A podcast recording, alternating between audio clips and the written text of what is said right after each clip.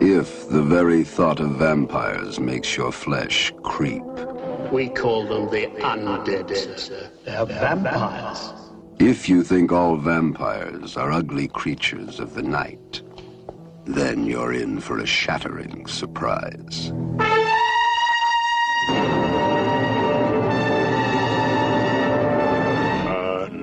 Turn now this fresh, warm blood into a body of thy making. Welcome to the most exclusive finishing school in Europe, where the quest for knowledge continues long into the night. You see, I have studied your magic. I know the black art, and I want only to know more and more. Here, the masters are quick to recognize an outstanding pupil.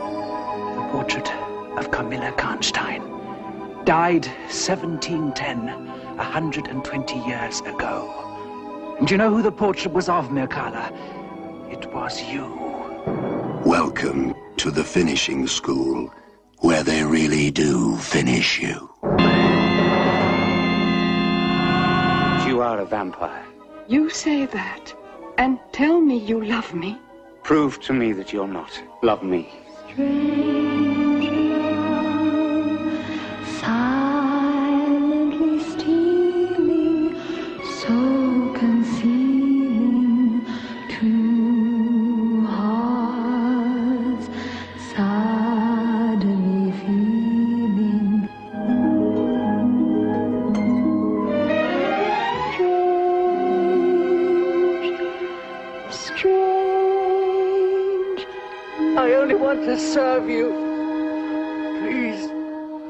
Hello and welcome back to Scream Addicts Hammer Pub. I am Jinx, your co-host. I'm sitting here with my co-hosts Sally Chappell and Paul Farrell. Turns out one of our co-hosts didn't even realize that they were a co-host yet. I'm not going to point any fingers, but um, you know, just out of It was me. Obviously, it was Paul. I didn't been know. Start. I thought I thought I was just a guest that kept getting invited back. I didn't want to rock the boat. So, Allie, I am so you know it's actually my fault. I should have taken greater pains last week to point out that Allie has has been elevated to co-host for as long as she would like the position. So we made the uh, the uh, the changes on the uh, the the old Twitter profile and whatnot to include her, and then uh, I just sprung it on her what like two days ago, and you were like, wait, what? I was like, oh my god, guys, I'm so honored. We're honored to have you. So thank you. We are now a trio, which I think is pretty cool.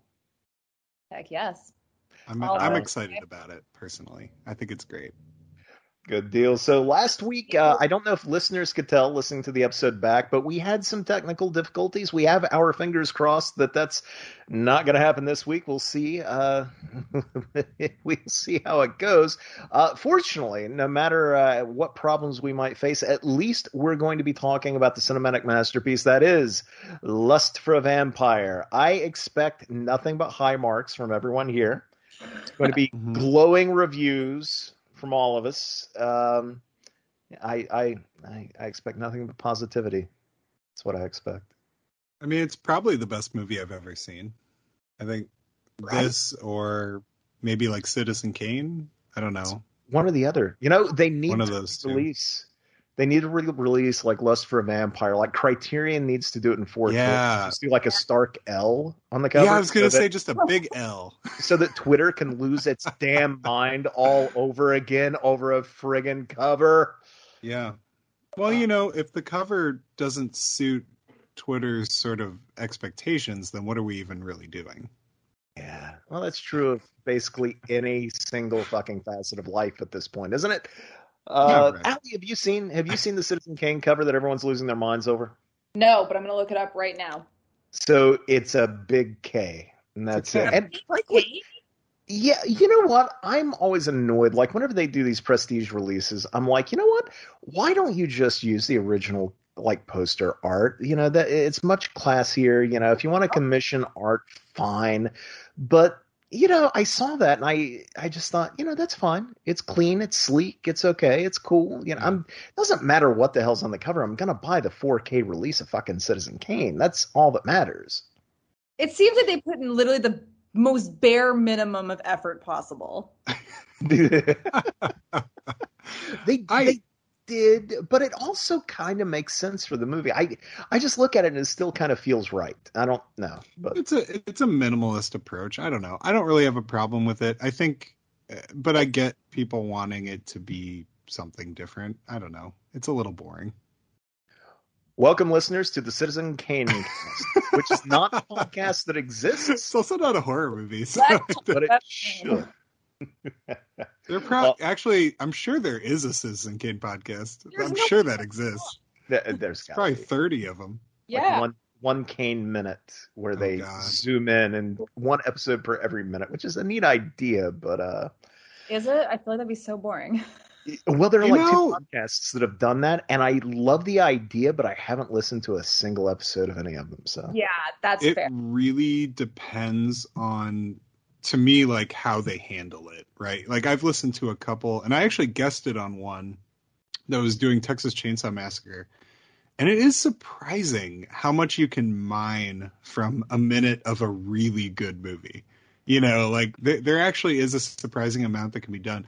My thing is though is that sustainable over however many episodes? Like eventually you're going to run out of things to say about that specific movie. Yeah, yeah, Yeah. I because don't know.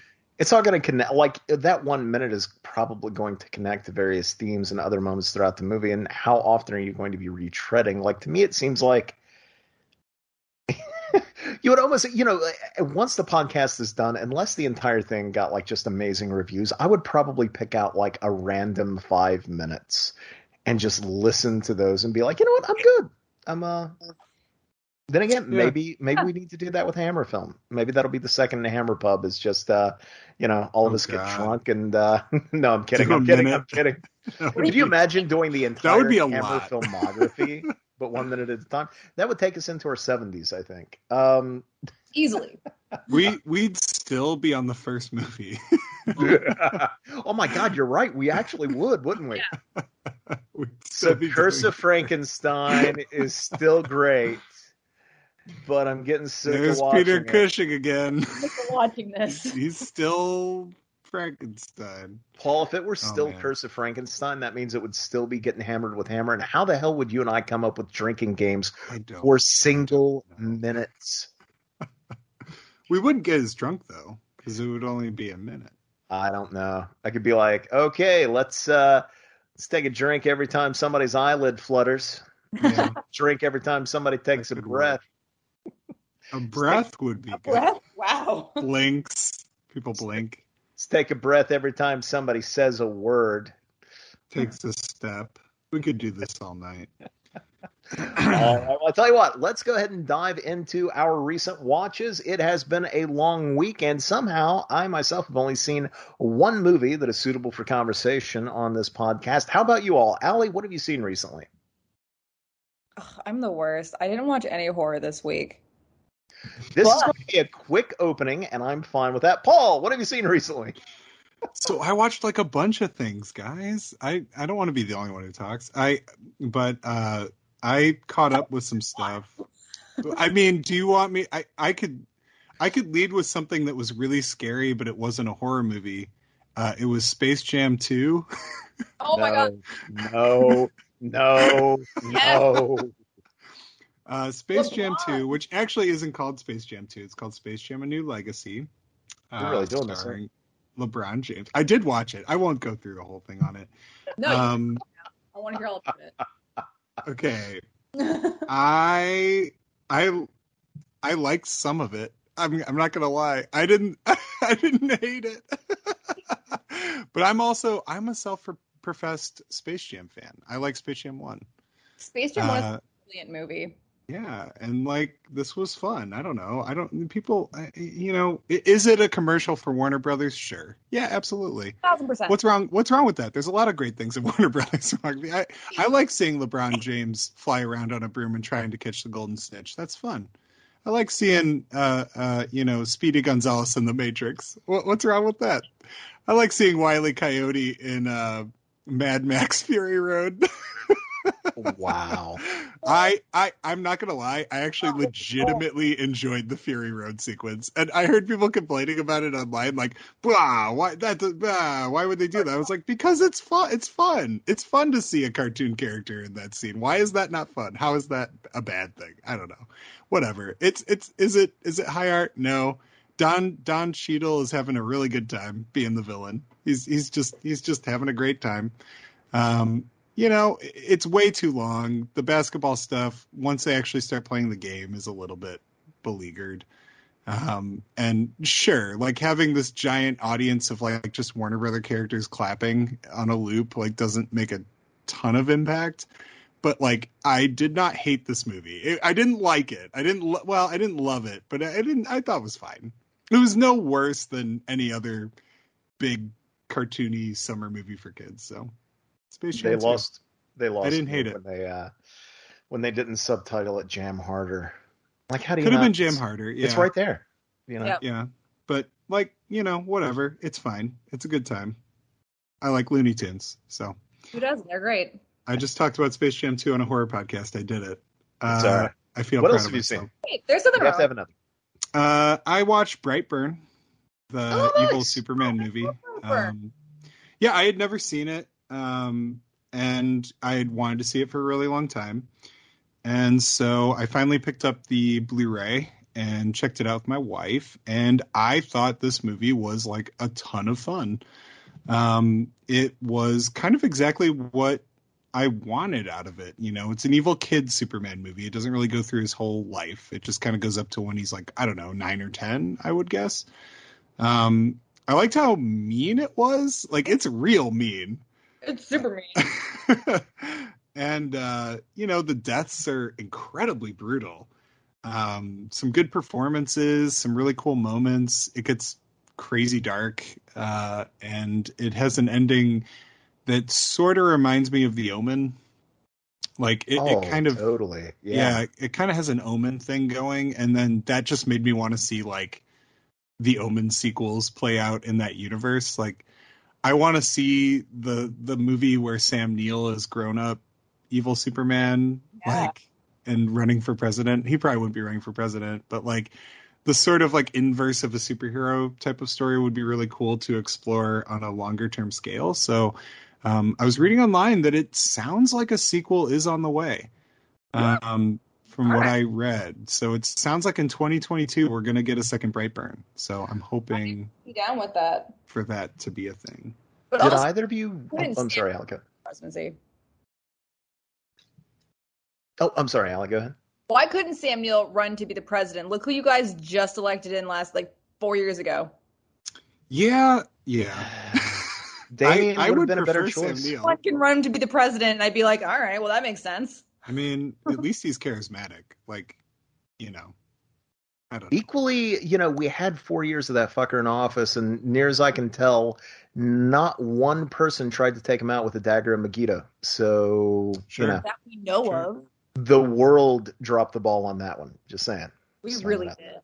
Christopher Walken could have taken a go at it. You know, he could have dead zoned it. Fascinate presidents like they used to. I mean, yeah, they just they really don't. They they This- stopped too we, early. We're gonna They- we're gonna ping on some FBI list for this episode of the podcast. Um, we should do it right now. Canadian. so so I also watched a movie called Profile, Oh Uh, yeah. Uh, yeah. which was from oh have, did did you see it and not like it, Jinx? I really liked it Oh, okay. Until You I made like did- a you made like a sound. And I Yeah, you made it seem like you don't. Sound. No, I, I I really liked it until I didn't. Oh, And When I didn't, I didn't. You know, Paul, and you and I have talked on this podcast before about how the screen life, uh, you know, movies. It sounds like the worst possible genre on paper, and yet all of the movies have been good. You know, Yeah, yeah, yeah. yeah. this one. So, Um, Wow. Okay. um, well, go. No, and I'll, I'll, you know, I'll uh, have you speak your piece. I, my thing with it, I really liked it. I thought it was, I thought it was really good. Um, personally, uh, it, it came out, I guess, in like 2018 is what it says, but it just hit Blu-ray. It So uh, I don't. easily like, longer than that because I saw it at Fantasia and like forever. Like I think just before or just around the time that me and Chris started dating. So easily like four years. Oh my Oh god, he was four years, wasn't it? Yeah. What's weird is when I when I watched it, it was available as one of those like it was on Amazon Prime as one of those cinema on demand twenty dollar rentals as though it had just come out. So I don't When know what the deal with that is. I watched how- it probably two months ago. Okay, all right. That makes me feel less bad because I feel like super late to this party because I was like, oh, this is a new movie, you know, like because it literally came out on Blu-ray like a week ago, and so I picked it up, and then when I went to like look it up on Letterboxd, I saw 2018, and I was like, what? I was like, that's crazy. Anyway, um, yeah, I I've said it before, and Jinx already mentioned it. I really, really love Screen Life movies. I can't believe they're as good as they are. Um, I've I don't think I've seen a bad one, or at least in my eyes, what was a bad one. And this one was uh, no different for me. It was it was a little bit less like comparing it to something like Searching, where there's Yeah. a lot going on in Searching. You know, there's a lot of like subplots and different ways they use the screen. Like Profile is much more straightforward Mhm. you know it's it's pretty much just conversations between uh, the character and uh, this man who so she's like an investigative journalist um, trying to uh, sort of research um, how this how ISIS recruiters are contacting young women online and then convincing them to sort of go overseas and convert to their cause. And she wants to understand uh, how they do it, how they transport them, what kinds of things they do to vet them and groom them. So she sort of creates a fake Facebook profile, pretends to be a certain person so she can interview this guy. And at the beginning, it seems like it's supposed to be this sort of like one time deal.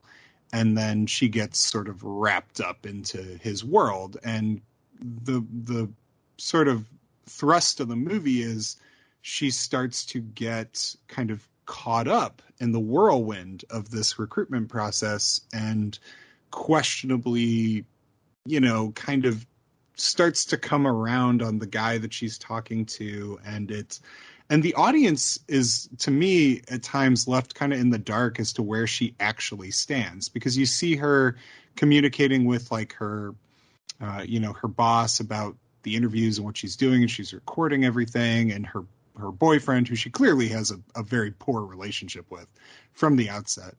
Um, and you know then you see her talking to the guy who's recruiting her and it's there's just a definite sense of excitement and interest and romantic involve that is kind of undeniable. And so it all sort of builds to um, her going like way too far into that relationship and, and what it's going to cost her. Um, and i watched it with my wife and we were both just really enthralled by that relationship and the ambiguity of it. Um, and i thought the way the movie used screens uh, was just really telling um, about sort of culturally how entire sort of relationships and lives can be lived on a screen. I think this movie really sort of presents that in a way that is um, different and unique uh, than I've seen in some of these other films. So I, I, yeah, I really enjoyed it. Ellie, how about you? You've seen it too, you said, right? Yeah, I I am personally not the biggest fan of the Screen Life movies. Um just because like when Unfriended and stuff came out, I was like, cool, this is literally like being 13 years old in my friend's basement while they're on MSN and it's so boring. Um but Profile, Profile was different. Although she made it seem like really easy to just get like, you know, manipulated by some people from ISIS and I'm sitting over here like, why is no one manipulating me? Like, what is this? Why isn't ISIS coming for me? Yeah, on, I'm ISIS. being like, guys, looking to get recruited. and like, ah, we're good. We don't want Canadians. no, I thought it was. I think it's a really good one, and it uses screens better than like, oh, what was that? Elijah Wood and Sasha Grey also did one, and I can't think of the name. Oh yeah, yeah, yeah. And I Um, felt They like- did. There, there's an Elijah Wood one. I haven't seen that. Ah, yeah, it's one of the first. it was one of the Really? Times. Yeah, I think it came out just before Unfriended. I gotta see that. Oh, I gotta look that I up. to look it up now. It's it, Allie. Correct me if I'm wrong. It's like something Windows, I think, or Windows, maybe? Windows? Okay. Yeah, Open Windows. It's called, and it was from 2014. Really? yeah, Yeah. I think it predated uh, Cybernatural or Unfriended. Like Unfriended, yeah. Um, Okay. All right. Yeah, oh no, Unfriended was the same year, so they were kind of on par with each other. Is it is it like not good? I think Unfriended is better. Yeah, I mean, we're talking like in that whole realm, Unfriended is definitely the better one because this one's like all of a sudden he can like hack into like traffic cameras and like see what she's doing from every angle possible, and it's like that's Oh. not how it works. I can't, I don't believe any of this. Yeah. Okay. Well, I will I will set my expectations appropriately, but as a self-professed fan of Screen Life movies, I feel like I, I, I have to check this one out. That that sounds fun. Oh my god, Jinx, you're never gonna believe this. Oh god. I own it on Blu-ray. Good night, everyone. I can't do this anymore. Shut it I'm down. leaving. Shut it down. I cannot. This is bad. That's how bad it's gotten with my collecting. I own Open Windows. I just check my collection. That On must my be a- I have nice though app. when you hear about an old movie and you're like, you know what? Let me let me consult the stacks. Oh my god, Yeah. I can't believe Wow. I own that. I've I this is this is crazy. It I'm a just- bad I'm a bad person. I have a sickness is what this means.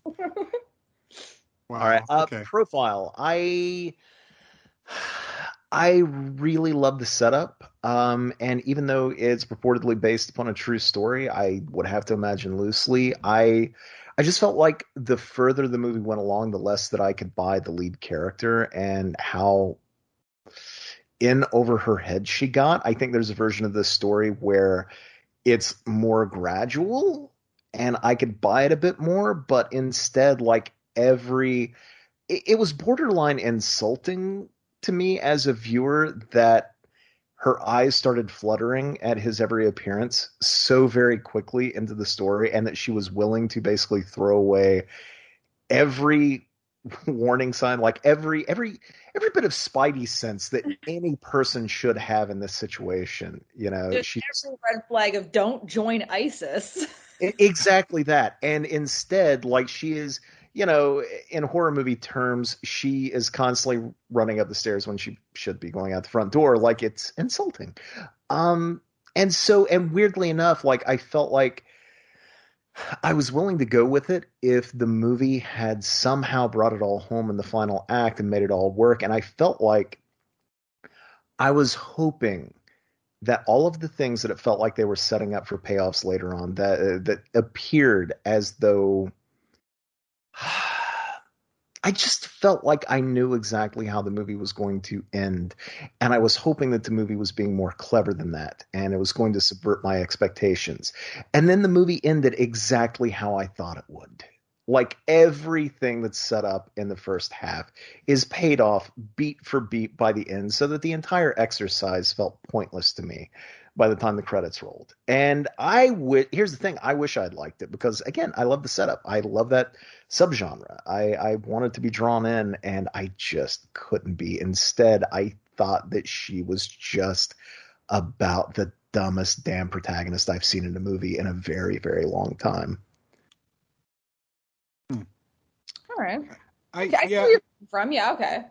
I and I get it because yeah, obviously outside looking in, you know, of course there are a million red flags. I, I think for me, the reason I was okay with that was because this is a thing that really happened. Not that, but like that they were recruiting young women that like by all accounts should have known that was a bad idea, but because of sort of their desire for I don't know, whatever you want to call it, like love fitting in, importance, meaning, whatever. Intimacy. And and the way the internet sort of connects people, um, they were taken in by it. Like this this this is a thing that happens. Um, so I think therefore it enabled me to look beyond maybe like what I would see as obvious. Because you also had all these elements in her life that she was running from right she was she was constantly sort of chasing any sort of stability she had zero stability She was always stressed. She just put on a face like she was happy. She was in a relationship that she was not satisfied by, that she was also running from, um, and pretending. And she wasn't honest with anyone. Like nobody in her world knew how she actually felt or maybe who she actually was. And it was easier for her to reveal herself to this person she was quote unquote lying to uh, than it was to the people that are supposed to be her loved ones and Yeah. intimate partners, you know? So I, I think on that level, it, it, it made sense to me and I was able to connect to it, but, but I could, I could see why, you know, the, the other side of that, you know, or not seeing that or not feeling like the movie delivered that. It's very similar to how like cults get you to like Yeah. get with them. Yeah. Don't you have? Don't you think though in cult movies like that, like one of two things has to happen to sell the idea that somebody is going to fall under somebody else's sway. Either they're not going to be that intelligent, or it, it's a very long game and gradually played. And I felt like in this, like she was a little too intelligent, like to be as dumb as she was. If that makes any sense at all. Um, It's the thing of I don't- I think it's a thing of like some people who just are missing that something in their life that they really need Yeah. to manipulate them having it. That's why like it sucks, but that's why so many like single moms or like you know stay at home moms end up going for MLMs because they believe that that can create them a better life, Yeah. and it's just Yes. a fantasy, and they're kind of playing into it. It reminded me, weirdly enough, the whole thing reminds me now. Just speaking about it, a friend of mine uh, once. Do you? Do either of you remember the movie that came out? Oh gosh, I want to say five or six years ago, called Compliance. I remember it, but I didn't see it. And she like gets gaslit by the guy who's just spying on her through the camera at that fast food chain. Yes, yeah. So that was based on a true story, and basically, um, Paul, if you haven't seen it, it's excellent. But uh, yeah, it's just in a fast food chain, and a you know uh, a young woman who's working on the clock, you know, pulling a shift, is phoned up by a stranger who says he's a cop, and basically she needs to comply with. Uh, you know his orders, and he the character is played by Pat Healy. Um, Forever. and um, yeah, and so the entire movie is about him not only manipulating this young woman, but also her boss and her boss's husband, and all of these people just by appearing as an authority figure of sorts, and not even appearing, like just being a voice on the phone. And the entire thing is very chilling. But where it goes, which is very, very, very dark, like there is It gets super dark. yeah the, it gets to the point paul where she is like it, the thing that could lose most people and i think the movie actually how to say this okay so there's basically a moment where he manages to manipulate over the phone this young woman into performing a sex act to basically yeah it's and it's as dark and horrible as you would expect and the thing is my uh it was based on a true story right Yeah. That's the fucked Oh, up wow. part. and it uh, yeah and that actually happened and there were charges brought against the guy it, it was terrible Jeez. but a friend of mine made a very good point he was like i watched it and he was like i could not buy that he was like i could not buy that the young woman we meet at the very beginning of the movie who's obviously you know very smart and you know uh, uh, very able to navigate like this situation up until a point that all of a sudden she could be broken down to the point where that would actually happen and he was like, and then I saw that it was based on a true story, and he watched the documentary and then recommended it to me. And the difference between the events of the movie and the events that occurred in real life is that, and look, I don't want to pass judgment, but the performance in the film given by the actor is such that you believe that your lead is an intelligent young woman Mhm. the interview of the actual person makes you realize that this is somebody who's perhaps a little backwards, maybe not quite, you know, very well educated, might have been very pliable in the hands of like a master manipulator, right? Mhm. And so to me, like I, so comparing like film to, you know, just fiction to fact, I would be willing to put money down that in real life, whatever events that the movie profile, you know, is based on, I would say that there was no romance between the two. I would put money on that. I would say that there was probably a fake relationship created. Uh, at a certain point, the guy on the other end realizes, you know, what's up, and then, you know, that puts her in danger. I just could not buy the the the love story aspect of it. And if and I might be wrong about that. Maybe everybody else loved the movie. And I, definitely listening to you two talk about it, it makes me wish that I had seen that in the movie. But that was just it was a bridge too far for me. Now, on a similar note, what's your take on Catfish? Because there's like a whole like million season TV show about people literally doing this. Uh, Not the ISIS part, just convincing people to love them. Yeah. Stuff. Sure. No, I I believe that. Well, I mean, but I doubt that any. I can't imagine a single one of those stories starts out or is prefaced with by the way the person that you are are potentially going to be talking to and falling in love with is um you know a member of a group that might fucking kill you or other innocent people uh That's you know episode ever. And, and well and I would only watch that, that episode. I would watch the shit out of that episode. That you're would also- up. but you're also taking somebody again like this is not somebody i understand that the movie d- did do work in trying to point out that like okay she doesn't have the most fulfilling you know life outside of her job but she's even still taking this character and presenting her as somebody who's gullible enough to know exactly how these guys work to want to expose that and then to fall into the exact same traps that she is trying to shine a light on. It was just, it was, I couldn't do it. I couldn't do it. I wanted to do it, but I couldn't. Fair. Yeah, and it and it's hard to talk about like the ultimate sort of endpoint of the movie because we don't want to spoil it. Because I feel like even though it's an old movie, I feel like just now is when people are getting a chance to see it. But I I do think the ending speaks to some of those things. I don't know. I feel like the ending kind of like addresses her um uh, malleability and like whether you know how that sort of calls it out in a way but um i get it i get you know it's just two different ways of kind of viewing it and for me it it it worked but i i get everything you're saying makes sense too I will say, like, if you're a fan of Screen Life movies out there, it's probably worth checking out. Maybe I felt a little bit burned because not only did I not care for the movie that much, but I dropped twenty dollars on it as a VOD rental. I wanted searching again, man. I wanted Yeah. uh I wanted unfriended again, damn John it. show all the time. All right. Sir, I mean, very few screen life movies achieve what searching does. That's that's like about as good as it gets. I mean, I think it's the best, isn't it? Is it not the best? I I- really like it. I can't I can't think of another that might top it. I don't know. I know you don't like it, but I do. I do think the Den is really good. I like the Den. I think the, I think the Den is really good personally, but I know Jinx isn't a fan. No, I here's the thing. I love the Den.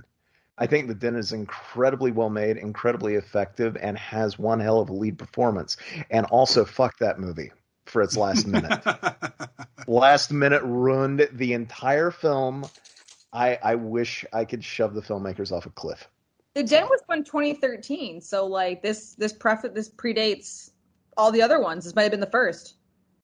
Yeah, it Yeah, might the be. Den's the Den is very good. I I really that's the only one that I would say gives searching a run for its money. Um, and I and I actually liked what was the one like last year. It wasn't really a Screen Life movie, but it was like mostly a Screen Life movie about the the guy who like drove around in his Uber killing people.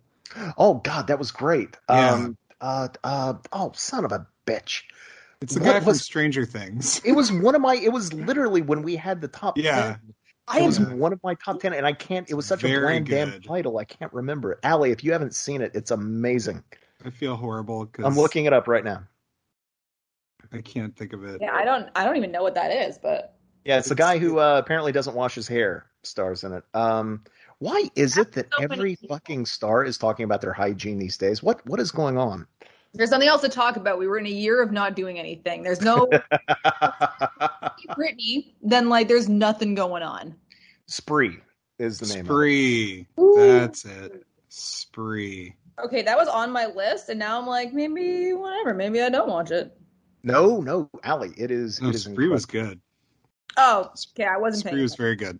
It- it- yeah, it, it's it's it's not like a screen life movie in the same way that these are because it's like it's a guy who sets up a bunch of GoPros in like his Uber and he wants to go viral and become really famous so he's like filming everything and he's uploading it so you get like the comments and people sort of watching it and things so you get a lot of the elements of a screen life movie with a little bit more of a visual narrative Okay, um, Mischa but Barton it yeah mischa barton's in it that was fun and David Arquette. Oh, good. Oh yeah, David Arquette has like a like a He's pretty decently great sized supporting role, and he's really good. Yeah, it's a great It's movie. like really emotional in it. Like you, yeah, he's Yeah. excellent. Speaking of uh, speaking of screen life movies, there's a really great short film that apparently I don't know might have might have gotten its 1st Mhm. festival acceptance. I don't. I It don't did. know. I can't say what festival, but it did, That's so exciting. And I made both you guys watch it. So I loved it. I thought it was great. No, it is for listeners out there who might not understand what we're talking about. Allie made a short film called Verified, which is a uh, Allie. It's eight or nine minutes, right? And it is. Uh, it, it's and it's weird. Here's the thing: like, it's weird to talk about friends' work and not sound like you're being disingenuous or just trying to be kind or whatever. Um, I would hope that listeners out there can trust that uh, I'm I'm brutally honest at times. Uh, I fucking loved it, um, and I I can't wait to see what people think about it. oh, shut up! Shut your stupid faces, guys. Yeah, I thought it was. I thought it was great. Um, and it is funny, like because I am such a big fan of screen life movies, so I was really excited to see that it sort of concerned the social media landscape. Um, and I just, yeah, I thought it was really sleekly done. Had definitely had like a voice behind it. Um, and it worked really, really well. Like I loved how. I mean, I, I don't want to say too much about it because I want people to have the experience of watching it and being surprised. But I think I think it'll really appeal to people who are big horror fans, but I also think it'll appeal to just the average audience. That's why I think it's so good about it. I think I think it it sort of has a universal appeal because of the themes it's dealing with. So I liked it quite a bit. Oh, thank you Absolutely. I've been so nervous about it because like this is the first thing that I've written and also like directed and like I like kept crying on set. I'm just like, you guys are just so great. no, it really is excellent. Like Paul said, I, I wouldn't dare delve into spoilers, but I will say that I and Allie, I told you this too, but I love the fact that you were able to tie like just thematically the particular subgenre that the movie might fall into into your lead character's sort of journey, and I, I love how those two sort of parallel one another. And um, I think it should be a feature. I'm just throwing that out there, just just as an idea. I think. oh yeah, yeah. Yeah, a bunch be a of people have brought that up to me. And I keep now all I can think of is like, well, how would I turn into a feature? How would I like do it? Do I expand the character more? Do I talk about like the other dude in this short? Like, so I've been toying with it, but I'm gonna see how it does in film festivals, and then, and Sweet. then we'll see. This could be a stylist situation. This could be just like the stylist, where like it goes out to festivals, everybody loves it, and then we we get a feature out of it. And then Arrow puts it on Blu-ray, and I can put it on my shelf. Yes. Well, I mean, if we're talking about films you can put on your shelf, my film is coming out like tomorrow. Now's that Space gotta- Vampire? that reminds me, I gotta buy it. I I, I want to get the full Ellie Chapel filmography. Like I, that's a goal now, and I'm gonna I'm gonna make a special like shelf for it. I will not put them with the rest. I'm gonna separate them out. Oh, I'm so sorry. In advance. the journey shall begin. It'll be good. Um, Okay, so folks out there, what we're saying is when you get the chance to watch your short film, definitely check it out. Heck. Keep everyone posted when I'm allowed to talk more about it. Sweet. All right, I've got like one movie to talk about this week, and then if you all want, we can go ahead and dive into the movie proper. Oh, Have can- either one of you? Can I just say one more thing? And I'm super sorry to interrupt. You. Um, I I feel like I need to mention that I did watch Till Death because yes. you you both told me I had to watch it last week, and I did watch it. We did browbeat you into it, yes. So like I and I know you're trying to hurry through it. I'm sorry. I just I wanted to at least mention it very very briefly because I know we've already talked about it on the podcast. Um, what I'll say is this: uh, I really liked it a lot. It's so good. um, I I mean, I get what you're saying about how it's sort of like a slow start. Um, but I thought that like sort of the quiet, meditative, introspective sort of first 30 minutes, while it was a little bit slower, really like when you get to the 45 minute mark when things go sort of haywire, it it makes that a lot more exciting because you were in a like a different movie before and now all of a sudden you're in this like crazy batshit situation and it just keeps getting crazier. Um, and it wasn't at all what I expected it to be. Um, you know, especially when you pitch when when it's sort of oh, it's Megan Fox handcuffed to a dead body. Like that's one part of it, but it's a lot more than just that. Um, and I really loved the the experience of kind of discovering what was going to happen next. And Megan Fox was so good in that. so movie. good. so good. So good. Um, but yeah, so I loved it. Thank you guys for pushing me to watch it. It's a good flick. It was really good. That comes out on Blu-ray. It's bought. Like, That's how I saw it. I picked up the Blu-ray. oh crap, is it already out? I didn't know that. Guess who's yeah, yeah, and it was cheap too. It was like a twelve dollar Blu-ray, brand new. So that was exciting. Seems like you got a bootleg. No, I got it got it off the shelf at a Best Buy. Have either of you seen Jacob's Wife? Yes, I've seen Jacob's Ladder. I also have that on Blu-ray. So do I. I uh, I caught it for the first time. I uh, I picked up the Blu-ray a couple of weeks ago, and I finally watched it this past week. And uh, um,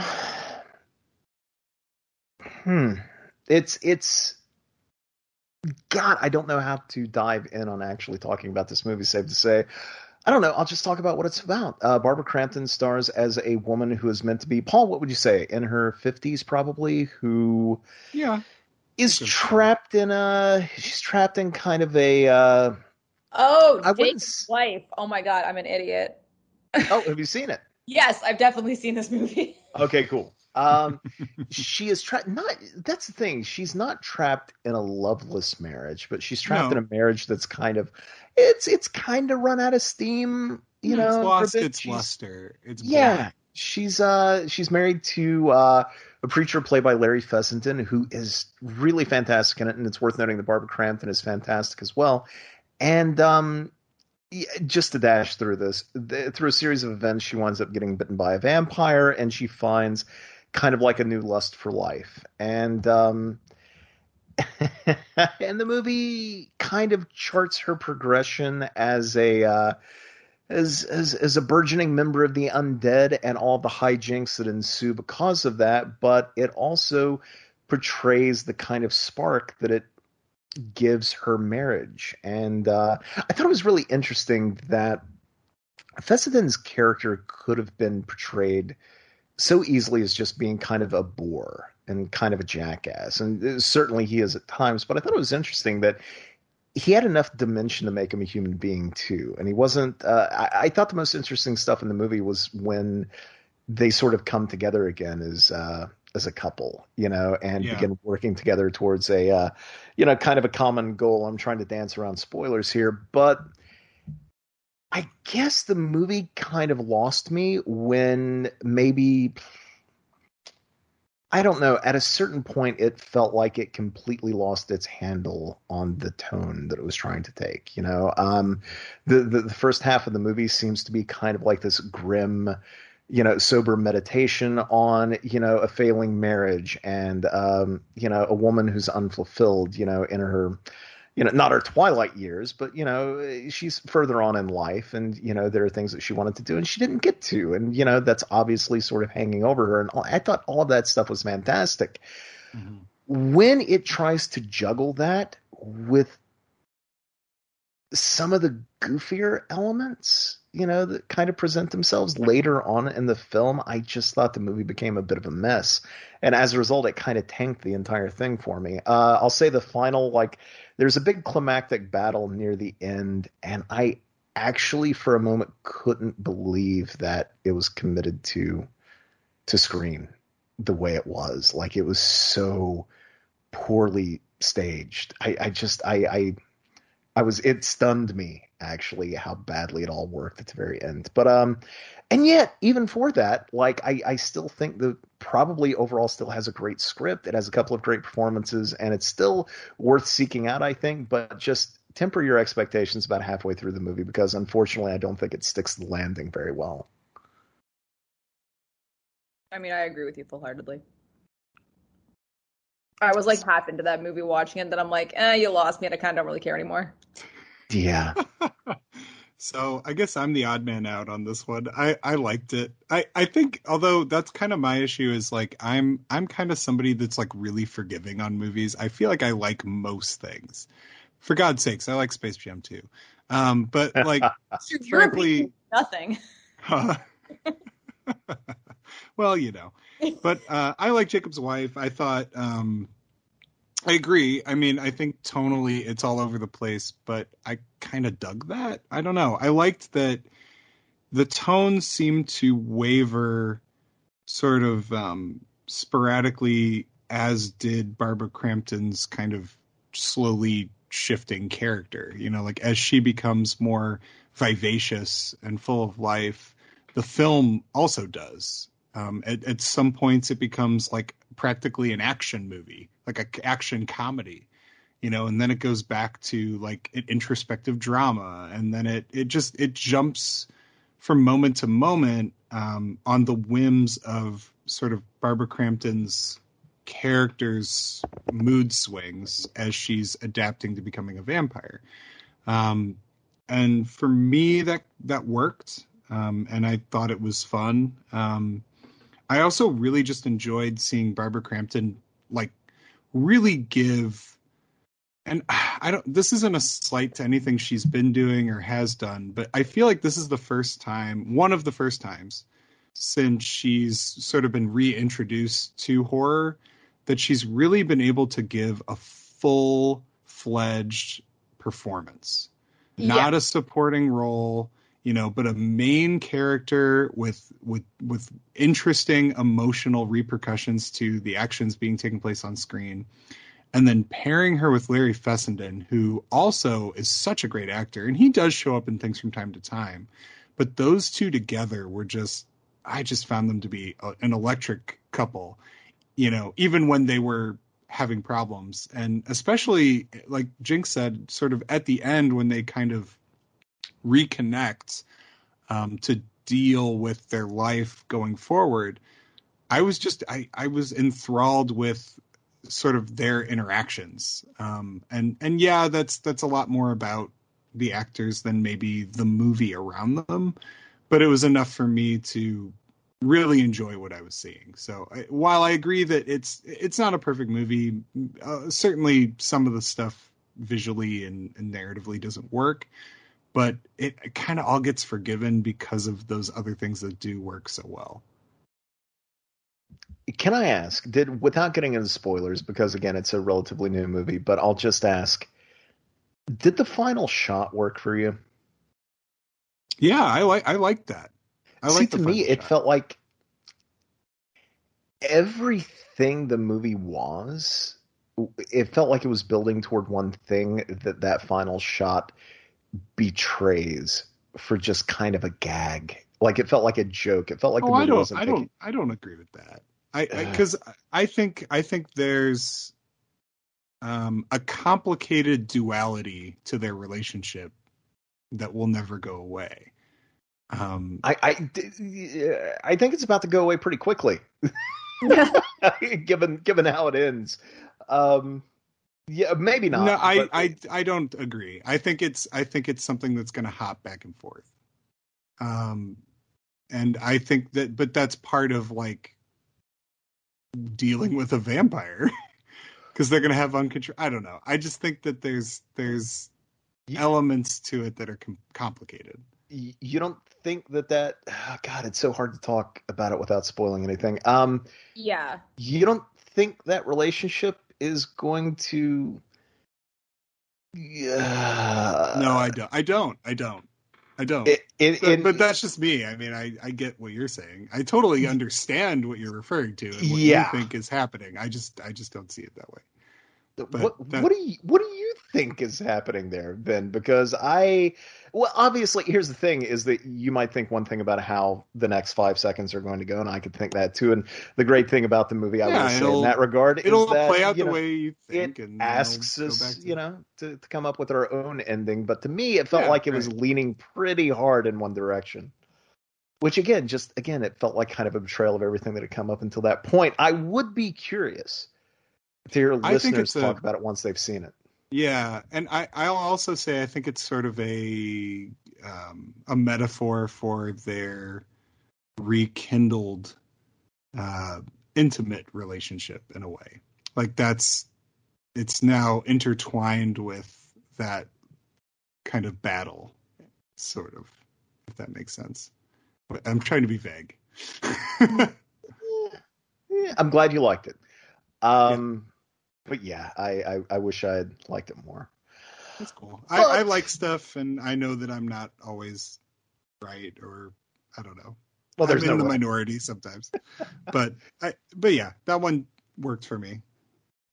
All right. Um. Yeah. It, I. I. I wish I'd liked it more. I really do. Uh. But again, I would agree with you that I think the movie is worth watching simply for the two lead performances. I. It's worth your time to check it out for that alone. I think. Oh yeah, I'll watch anything with Barbara Crampton. I love her.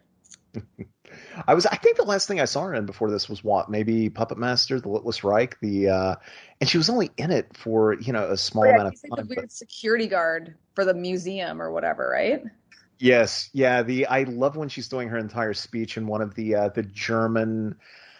Oh gosh, uh, the the the German sightseers, the German visitor who is part of the tour group, uh, contradicts her, and she snaps at them. Says at one point, "What is she?" Is just like, "I'm sorry, what was that? Was that did, was was that a no? Was that a nein? You know, was Like she definitely steals like she steals the scenes for sure. she she's more. she's very good in that movie. Yeah. All right. Well, I tell you what. Unfortunately, that is pretty much the only horror movie that I can talk about that I watched this past week. I'm going to try and do better for uh, for the next episode. But I think I feel bad. no. Well, I like I said, I I really have seen. You know, I had hoped to check out Don't Breathe 2 this past weekend, but I didn't get around to it. But this coming week, I'm hoping to catch it and The Night House, which I think looks amazing. Oh yeah, the Night House looks good. Yeah, I forgot about that.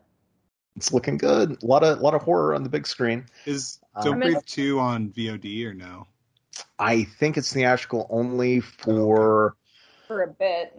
Yeah, it'll probably be for what, like three or four weeks, and I would probably say, throughout the VOD. Most a month. And then it'll be on some sort of streaming platform.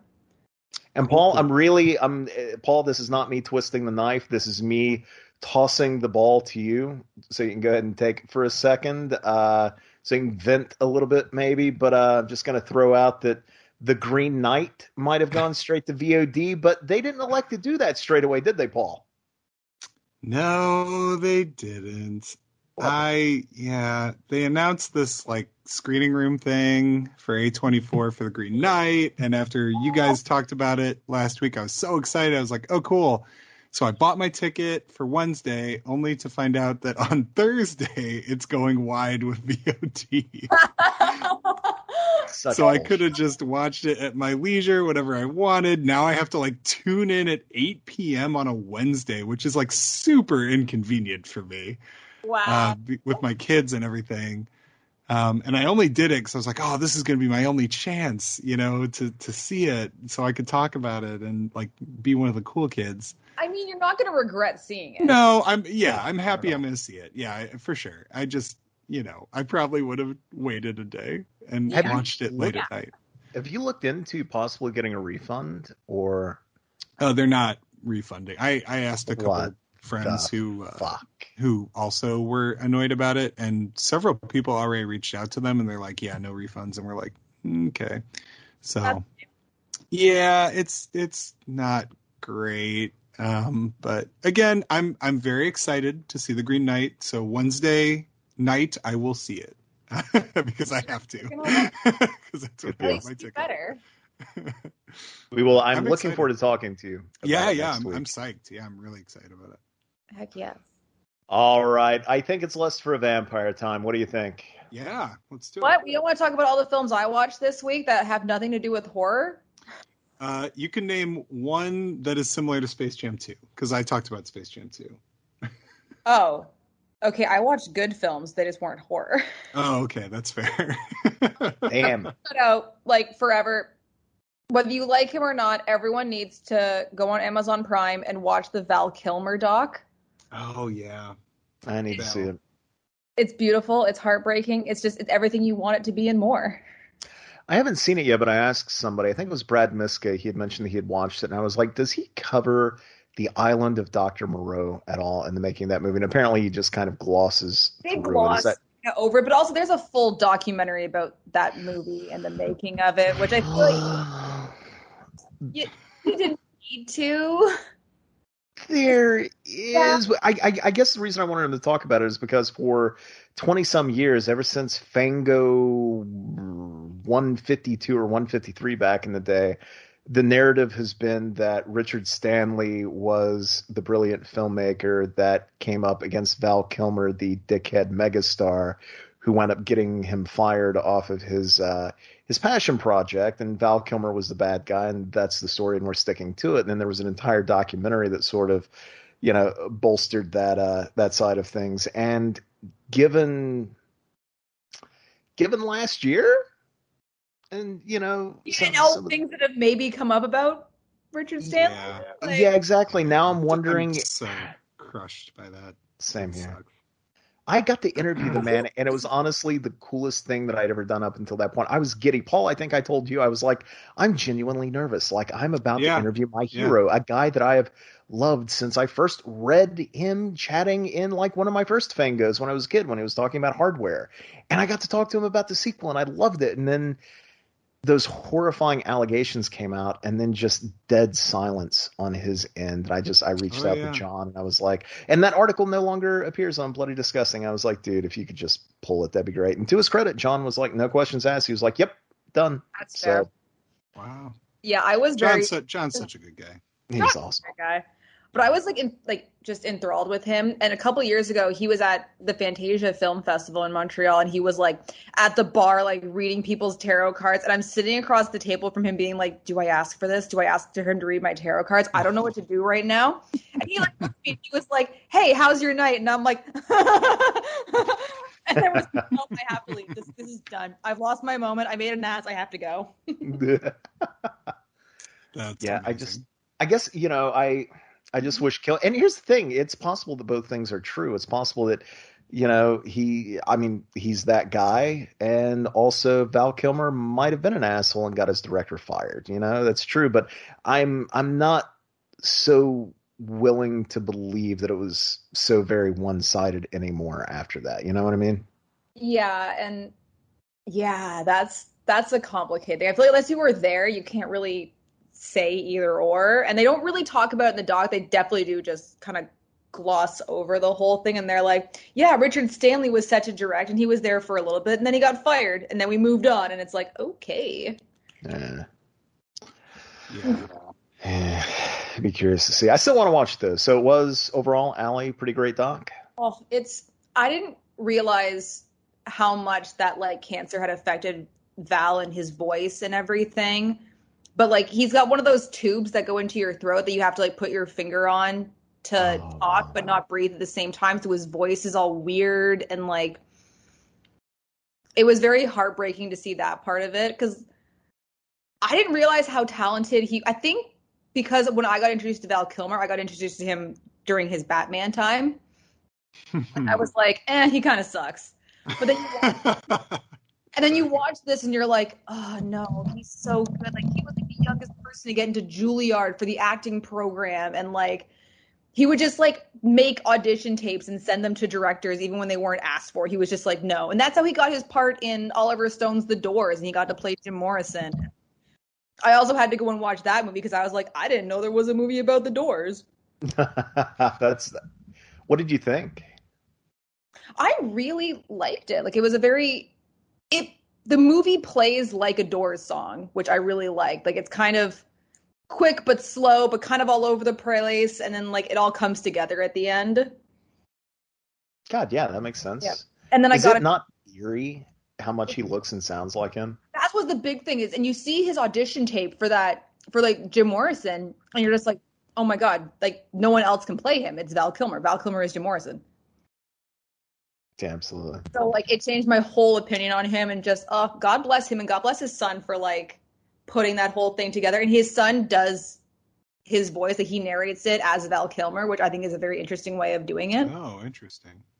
And it's it's very it's fun and it's heartbreaking and it's it's eye opening and it's a whole masterclass in acting. Hmm. Damn it, I can't wait. I want to watch Yeah, it tonight. I'm excited to see it. Yeah, does he does he talk about Tombstone? That's Oh. what I want to know. There he talks about it because he like the whole premise of this doc is that he videotaped his entire life and he has just boxes and boxes of footage and there's so many like clips of like Kurt Russell like talking about his mustache and like oh man. Okay, now I want to see this because I I adore Tombstone. I feel like Val Kilmer's Doc Holliday is like one of the great performances in all of cinema. I'm not even kidding. I think I legitimately think it's one of the best performances like in a movie. Could you imagine back in the '90s if there had been a spin-off movie just about him and Oh, his God. story? God, oh, that for sure. He should he should have won an Oscar for that movie. Like if that's why Oscars exist for roles like Doc Holliday. But anyway, I digress. Oh no. Paul, I think um, I don't even know why I'm mentioning this. I know it's going to end their friendship, but um, uh, Allie, maybe ours too. Um, um, Probably. I actually prefer the Wyatt Earp film over Tombstone, but hear me out. I think Val Kilmer's performance is the best thing in either movie. Does that make sense? Like I think it's It better does. than anything in I- both movies combined. Well, and I'll be hon- I'll be honest. I've not seen the Wyatt Earp film. I Yeah. haven't seen it, Seen so that. I can't I can't say that you're wrong. You might 100 percent be right. I just Okay, I've good. only seen Tombstone of the two. It just Um, it was one of those things like you know back in the day when uh, those blockbusters would come out and one would always try and ape the other or beat it to the punch like uh, sure. you know Volcano and Dante's Peak you know stuff like that.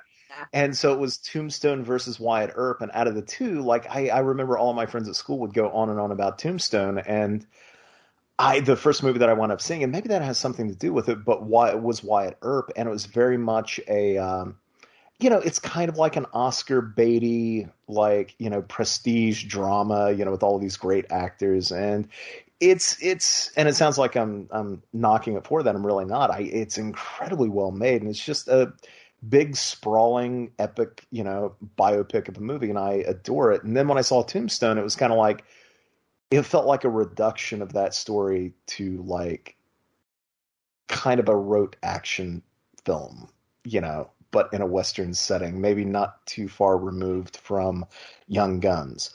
And I like Young Guns, but that that's just kind of what it seemed to me. But the thing is, is that Kilmer's performance is so damn good in the film oh. that it elevates it by a couple of notches. You know, like it's it, honestly, I think if you could remove his performance and plunk him, I'm sorry, Dennis Quaid, but if you could plunk Val Kilmer down into the middle of Wyatt Earp alongside uh, Kevin Costner instead, I think you would have pretty much a perfect film. I get that. I mean, I could see him playing Doc Holliday in every movie, even movies that don't call for him. He could play Doc Holliday in Batman Forever, and it would have been He a better film. Batman is everybody's Huckleberry. All right, we're we're an hour in. We we always do this. We've is just talked what we about do. two and a half movies. Good. We've spent an hour. All right, let's talk about Quiet Place 2 now. Lust for a Vampire. Let's cue it up. However, we're watching it, uh, whether it be a Scream Factory Blu-ray or if you've rented it on Amazon, if you have an old DVD. Um, I will say I am watching it on Amazon Prime. We need, and by we I mean myself and listeners out there who are watching on Amazon Prime. We need to go ahead and skip past that very pretty but very useless Studio Canal logo at the very beginning. Mm-hmm. Golly, it's hypnotic. I have a Studio Canal logo at the beginning of mine too, but I have the the Shout Factory Oh, is it on? Okay. on the Blu-ray too. So don't think you're special. All right. It's because it was a Studio Canal transfer that they're using. Allie, I got to tell you, this particular instance aside, I am pretty special. I'm special-ish. We're both so special. Kind of special. All right. So the very first frame of the movie, there isn't even a fade in, which tells you this movie isn't fucking around. It just cuts right to the EMI Film Productions Limited logo. So let's go ahead and jump to that frame. Let's everybody pause. We're going to do a countdown and then we're going to press play together. Ready, everyone? Here in five. Four, wait, is everybody ready? I'm ready. Yeah. Ready? Okay, rock on. And in five, four, three, two, one, and play. All right. EMI Film Productions Limited We did. is is doing something. Doesn't say presents. Doesn't say you know it's whatever. It's just there, you know, whatever. Uh, Hammer Production. Oh, I love that pink font. I font. was gonna say the pink font. it like works it. so well. Especially when you get to white, like the opening credits scene where they go through all the names and everything. Like, Can I ask you both, regardless of what happens later in the movie, and golly, a lot of stuff happens later in the movie, but this opening with the sort of uh, the jolly music and the bright lighting and the clear stage that they're shooting on, did this strike anyone as being very 1960s Disney TV show at all? well, now Yeah. you said it, Well, Very and it's Zorro, also You know, oh sorry. It- No. it- it's it's also re- this opening's very similar to Captain Kronos, like girl in the woods, person in a cl- like black watching them, Oh, sneaking yeah. up on them. It's it's very very Kronosy. everything comes back to Kronos. Kronos is better though. I swear, everything, everything in the '70s Vampire Wise just feels like a Kronos thing. Like Kronos kind of ma- set the mold in my eyes, even though I think that comes well. Anyway, There should have been there should have been a Kronos cinematic universe. He should have been popping up in the background of all of these movies. all of these movies could Yeah. tie into Kronos. I say it every time, but It's the Kronos universe. KCU. Yeah, I would, I would love it. Absolutely love it. Okay, so Um, part of me watches this sequence and I try and imagine why a young woman would jump into a random stranger's cab, but then I'm reminded of stories about how people used to leave their doors unlocked in 1950s America, and I think, well, a couple hundred years ago, maybe there wasn't anything to be afraid of, you know? Also, Except some there was. people are just like nice and charming. You don't want to walk places. Well, I think that might be indicative of like the nice music and Disney sort of feeling that you mentioned. Like Oh, it's a sh- carriage. these are these are trusting people, you know, like they, they they trust that you know everyone around there is good and is going to take care of them. But um, so this is a sequel, right? In a lot of ways, uh, to Vampire Lovers. Okay. and I was reading that this this was uh, they they commissioned this sequel two days into the production of Vampire Lovers. Wow. That's how like sure they were, and all three of the um, movies like in this series were written by the same guy, right? Tudor Gates, Tudor Gates, yeah, who uh, who wrote Twins of Evil, and went back to the well three times to the Le Fanu novel. It's weird. Do they, Paul? I have only read the one page in the Hearn Barnes book about this movie, and they noted Uh-huh. that, yeah, like you noted, like two days into it, you know, the the the sequel idea was sort of uh, slid across the desk. In any of your research, did they talk about why AIP, who had actually, you know, they'd partnered with Hammer for the Vampire Lovers, they passed on doing a sequel even before the first movie came out. Did they ever explain why? Uh, well, they gave four hundred thousand to um, to Vampire Lovers, and they didn't see like they didn't get the returns they expected off of that. Is the end result, and it was just a dollars and cents thing. Like they they were enticed by the premise, but it was sort of a been there done that thing. Like once they did it and they saw the returns, they're like, okay, we're good. We're gonna keep doing other things. And then also that movie kind of paved the way for more sexually explicit vampire content in the US and they felt like they could just start you know producing their own stuff and going in a different direction um from what I read um but this movie weirdly had like a lot of strange things happen like issue wise because it was supposed to originally be a much more prestige hammer movie I mean it was going to be Terence Fisher and Peter Cushing was going to be in the Ralph Bates role. Um, so like And it was. Ingrid was supposed to be in this. yeah, Ingrid Pitt was was sort of courted to be uh, Car- Carmilla again, and Pitt read the script and said it was terrible, so she wouldn't do it. Plus, she was doing Countess Dracula at this time, so these were sort of shot simultaneously. Terence Fisher had his second accident, walking out of a bar and getting hit by a car because apparently he liked to play uh, a game with cars when he was drunk, which isn't a great hobby. Is that a thing? Oh yeah, Hey, uh, don't uh, don't knock it until you try it. Terence Fisher So- liked to play chicken with like cars when he was How drunk. you play chicken? you you Badly. try to jump. You see who jumps out of the way first, and uh, both times he failed. Car wins. The car did win, yeah. Um, and then Cushing's wife. This was when she was getting really sick, so he had to he had to bow out at the last second. So like, you know, it went from this prestige production to everyone filling in at the last minute. Um, and I I do wonder, and I what this movie would have been under Terence Fisher's direction. Like better.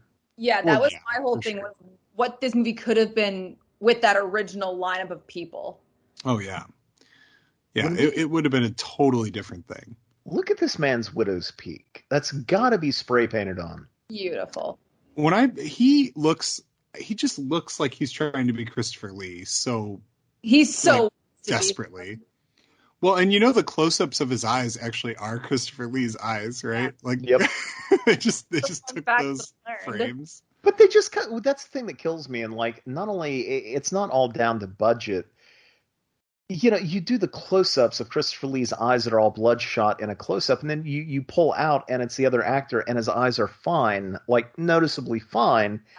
And it's this is a movie that doesn't give a rat's ass about continuity. It doesn't No, mind cutting lazy. corners, being shoddy, lazy. You're right, lazy as hell. And yet, for all of that, it's and we've all talked about this. Maybe spoiler alert, I guess you know, but I, I think we're all in agreement here. There's no spoilers. It's been Fair. Well, I mean, for the podcast and our opinions, like I, we're we're in agreement here. This is not a good movie, but I think No. it's a really fun movie in the sense that y- if I had never seen a Hammer film before, and I had only seen uh, Fright Night, and gotten an impression as to what Hammer was through Peter Vincent and the sort of offhand remarks they make about his movies, and then you know maybe watching Ginger Snaps and seeing that terrible '70s werewolf movie playing in the background, right? Like, if that's what I thought Hammer was, like this movie would be what I thought Hammer was, and not what it actually is. Like this encapsulates like everything that is Hammer, but does it badly, and uh, as a result, like it's kind of it's kind of fun. I kinda Also, my favorite thing is him just like not even looking, pouring that cup of blood and it just everywhere. Like, Yeah, don't aim, this whole just like throw it on top. It's fine. for sure. Like Glip, glip, just- glip, glip, glip, glip, glip, glip, glip. this whole opening feels like a, a poor man's version of Dracula's resurrection in Prince of Darkness. Oh, 100%. just like oh let's let's yeah, and uh, jinx you said it so perfectly it's like hammer plays the hits but like in a shitty like you know 20 years past its prime kind of way Oh, it's, this Like- is the cover band of Hammer. yeah yeah and and you also said in a text that it felt like a parody of a hammer movie and i think that's a really accurate This this is Keenen Ivory Wayans Hammer movie. I would pay all of the money to see them do that. Mhm. Well, like and this Allie, th- watching this movie reminded me of the initial conversation we had about like Mel Brooks and what he was doing. And I feel like this movie feels very close in line with like a Dracula Dead and Loving It. Like Really, there's so many spec- yeah, like little touches that just feel like Brooks was like, "Oh yeah, this movie, just taking notes he's a joke. during this film." Karnstein, you asshole. yeah, for sure. I do love the very obvious tubes of blood around this Oh, yeah. skeleton. That's probably we my could just see it thing. clear as day. It's like let's not even try and like let's not tape it to the bottom of the skeleton or anything and hide it. Let's just you know it's out there. Yeah, Oh, it's seeing Christopher Lee is sad because it makes me wish he was here.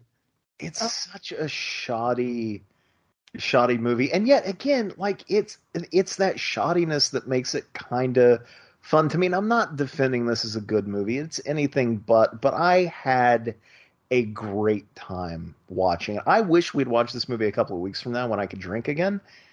Because, like, if ever there was a Hammer movie to drink to, I think this one's it. Oh, there's Yeah. so many things you could drink to. You can make a solid drinking game out of this. Yeah. Well, and it it just revels in that new hammer sort of like sexuality and violence that they're they're chasing. Like, you know, just as I as we talked about last week with Countess Dracula, how it's nothing like what you'd think a 70s Hammer movie would be and what the poster sells, whereas this movie is exactly what you think it is. You know, it's like the movie Pieces. It's exactly what you think. It's exactly. and you can't be disappointed. You're like, well, it says that right in the title. Yeah, I um Paul, you mentioned this, you know, as far as like reveling in the 70s-ness of it all, like I think you noted in a text. Allie, you, we we need to get in like a hammer pub text. yeah, can we thread start a group text? Like- because Paul and I text one another all the time, and then you and I were DMing too, and I was just like, this needs to be a group thing I because think we need a group text. If we're all going to co-host this thing, I think, should or really- or like a Slack or something. Ooh, a slack. Could do a I Slack. even- that's I what don't even that's know what, what the that Dead is. Ringers. That's what we do with Dead Ringers. We have like a Slack going. Hey, you're on this podcast now, all right? Quit that everyone. I have stop to split my podcast time. cheating, Paul. Quit plugging the Dead I'm Ring sorry. podcast. I'm sorry. I'll stop. I'll I'll cut things off with Nolan. We had Scott Drebit on though, so that was fun. Also, I will say, if he is listening out there, Nolan, congratulations. Yeah, he got married yesterday. That's awesome. Oh, good for him. Yeah, I don't know Nolan, but hey, man, he's a good guy. All right, Paul, you noted when we were texting scenes in this where the girls are all just topless and giving each other massages. Feels a bit like Animal House, like. yes, it felt like a bit from Animal House for sure. And you know it's shameless, and like I agree with that, but I'll say too, like. I felt like there was something like having watched this movie, like it was oddly, weirdly, like kind of refreshing in that regard, simply because like this is exploitation that isn't mean spirited or overly crass or what we'd think of as being like grindhouse, but it isn't neutered either, you know, which is kind of like a tough balance to strike. And in that regard, I kind of appreciate that about the movie, if that makes sense. I I get that. I mean, it's a weird thing because a lot of that stuff came from produce. Well, again, from what I've read and heard, um, one of the producers, Michael Style, who um, between him, Harry Fine, and Tudor Gates, those were sort of the the people who conceived these movies, pitched them to Carreras, and sort of pursued them to completion. And he like but Style was like the loud one that pissed everybody off. Like there was some sort of question as to whether or not Roy Ward Baker would return for this movie, and he just had no interest in working with Style again. And in Sangster's uh, book, that uh, what was it? You want it good or Tuesday? Was that Do you want it good or Tuesday? yeah, that's thanks. Yeah, he talks. Uh, he writes about sort of his interactions uh, with Style, and like there's one scene he was talking about, um, like that very first scene where the coach pulls up, like the opening, um, and he, sh- you know, they were shooting it, and the coach pulls up, and uh, Sangster's like, "Okay, cool, we got it. You know, cut, we're good. Let's move on." And Style like stepped up and again, this was like early on shooting, and he interrupted uh, Sangster and was like, "I think we can do better than that." Like just to like Oh. challenge his authority. And this is this is Jimmy Sangster. This is a guy who wrote Curse of Ra- like this is not some you know random guy. This is like a founder of Hammer in a way. Yeah, this and is this is Jimmy. Who the fuck do you think you're talking to? So, so to Sang- Sangster stood up, looked him, and said, "Okay, if you think you can uh, do it better, then you fucking shoot the movie." And he walked off set. And he walked off set. And he just walked away. And so Style had to go and like get him back. And then like Style just like pouted in his trailer for a couple days or something. And like, but it. like that was the kind of contention that was on set with that guy. But he was the one who demanded like as much sex and violence as possible. I like, am more nudity here for levels of pettiness. yeah, it was a very petty shoot, and apparently he was like that on all three films. Um, and there were other times too, but that was like one of the more funny stories. But like there was almost a constant level of him questioning what he was doing, what he was shooting, if he couldn't shoot it differently, just to sort of like put his own stamp on it, I guess. But it created a very un- unpleasant uh, shooting environment for the for the creators, from what I can tell. You know, you noted the name of his book. Do you want it good or Tuesday? Paul, I texted you at one point. I think halfway through this movie, I was like, "Well, this is uh, this is Tuesday. This Yeah. is Tuesday as This is, hell." this is Tuesday. Yeah, that is very true. But you know what? For the hell, eh, for everything, like the performances are not great. The story not great. Mm, Pacing also not great. But I will say this: I'll hand it to Sangster. One thing here, he shoots the living hell out of this film. Oh yeah, no one's questioning that part. It's everything. and it's very practical you know like he, he's not very artsy with it but it's it's very direct like uh, the movie flows pretty well visually um, and there are some good artistic sequences in it I also Um, think there's more color in this one. Like it feels like Yeah. really amped up for like a Technicolor release because all these Yeah. are wearing these beautiful like robes and these dresses that are all like different shades and like the cloaks and everything. Also, we're coming up to like my favorite scene in the movie, which I'm really bummed wasn't a musical number. like it just feels like there should be like a, a Rodgers and Hammerstein thing. Like they're gonna start singing and dancing. Allie, you had mentioned that like there should be Lust for a Vampire the musical, and oh uh, yeah that would I was be like, good We would all pay money for that. Oh, Could you I'd pay imagine so with an all cast rendition of Strange Love? This feel this feels like this feels like the scene in Monty Python and the Holy Grail when he goes to like the all girls castle that are just trying to seduce him. Yeah. Like it's just so shamelessly like here here's a, a a house of beautiful women who are just innocent and here to sort of be seduced, you know, and it's it's it's just so blatant. It's But so, I- but this like this lawn yoga thing that they're doing, like this type Yeah. of stuff, and I'm like, this should have been a musical number. Like they Oh, should have yeah. like, guys, let's write a song real quick. We'll do a nice dance. We have all these women. We have a full chorus. Like, why not? I would like there's to a think that wicker, there's a wicker Schaffer- man. There's a wicker Totally. man quality to I was getting like, ready to too. say that. Like Anthony Shaffer had to have seen this movie and thought, I can do this one better. A thousand. Yeah. Like, like, th- you should walk up on this and go, "There's no way I could possibly trust this situation. Something is wrong here," you know. But instead, he's like, "I am, I am in love, and you know, I must stay here forever." Do you I- all mind if at every point that Lestrange sees a blonde woman, I can just make the sound that I think he's thinking in his head, which is something along the lines of like her, her, her, or something like that. Just- wait, okay, here it is. Her, her, her. Like you go. that's what's got to be going on behind that man's eyes. Look at him. It's interesting that they didn't like cast someone that that looked remotely like Ingrid Pitt. Like a totally different, like to play Carmilla. Like since it's the Yeah. same character, it's interesting that they just went no younger, blonde, like it's just a completely different person. Paul, I got to disagree with you. Allie, be the tiebreaker here. I think Yutte Stensgaard, I think, to me, she kind of looks like a younger Ingrid Pitt. Oh, I I didn't. I mean, I hear They're all just blonde white women, and yes, that is true. like it's very clearly had a type. and also, if you see a large group of women just hanging out, dancing in dresses, yeah, don't trust them. yeah, they're they're up to something. I went to a dance college. They're plotting something. I've seen Suspiria. She's I know a to be point. wary. Oh yeah, I'm I telling would you, love. Don't trust any girl who goes to a dance college. They're all conniving little witches. I speak from experience because I am one. Oh my. But also the like the cloak budget in this film is phenomenal. Everybody has one. I also like the harp. The Mm, harp's a nice touch. heck yeah. What what do we think about Ralph Bates here in this movie? I love him, but I gotta tell you, I think he kind of phoned this one in. He definitely did. He's also no Peter Cushing. No, and it's it's. I do like that it's a very different character for him. You know, compared to like horror Frankenstein, like it's a totally different sort of thing.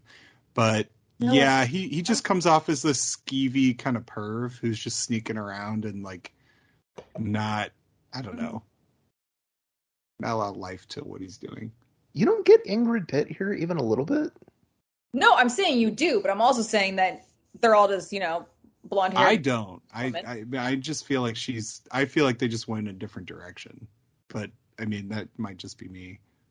You know, it is weird. One of the things, the the the setup of the film is that Carmilla has been reincarnated, right? It's in the text of the movie that hey, you can explain away why your leading lady looks completely different because we couldn't get the actor from the previous movie. She elected not to come back, and so she was reincarnated. She was reborn, and now she looks like a completely different actor, right? They could have done that. But halfway through the movie, they do the thing where it's like, I found an old painting and it looks exactly like you. And it's like, well, yeah. son of a bitch. It would have been cool if it was Ingrid Pitt in the painting. Oh I do God, like totally. the, so we had our first bit of uh, unnecessary nudity just now. There was no need for that, but cool. No need, but yeah, I'm fine. It's it's cool. It's flagrant, but you know, again, it's exactly what you think of when you think like, oh, this is what 70s horror would probably be. You know more's gonna come, so it's fine. Like two You know. seconds later, during that weird massage scene. Yeah, Could you uh could you massage my shoulders? Oopsie. Tee hee hee. topless massages is something out. that every woman does. You know, they just they sit around. I mean, Again, I, it's that Animal House scene where they're pillow fighting. Paul, it was a different time. It was a different time. This is just how ladies are. We all hang out together. We're all like, we should just like be naked, right? I right? knew it. I knew it. That's how it is. Is that I- is that I do what like- happens in dance schools? Ugh, you wouldn't believe the stuff that happens in dance schools. I, I do like the I do like the role reversal here a little bit. Like instead of um, you know, like instead of her seducing, instead of Carmilla m- seducing the girl, like she's seducing her, kind of. I think that's interesting.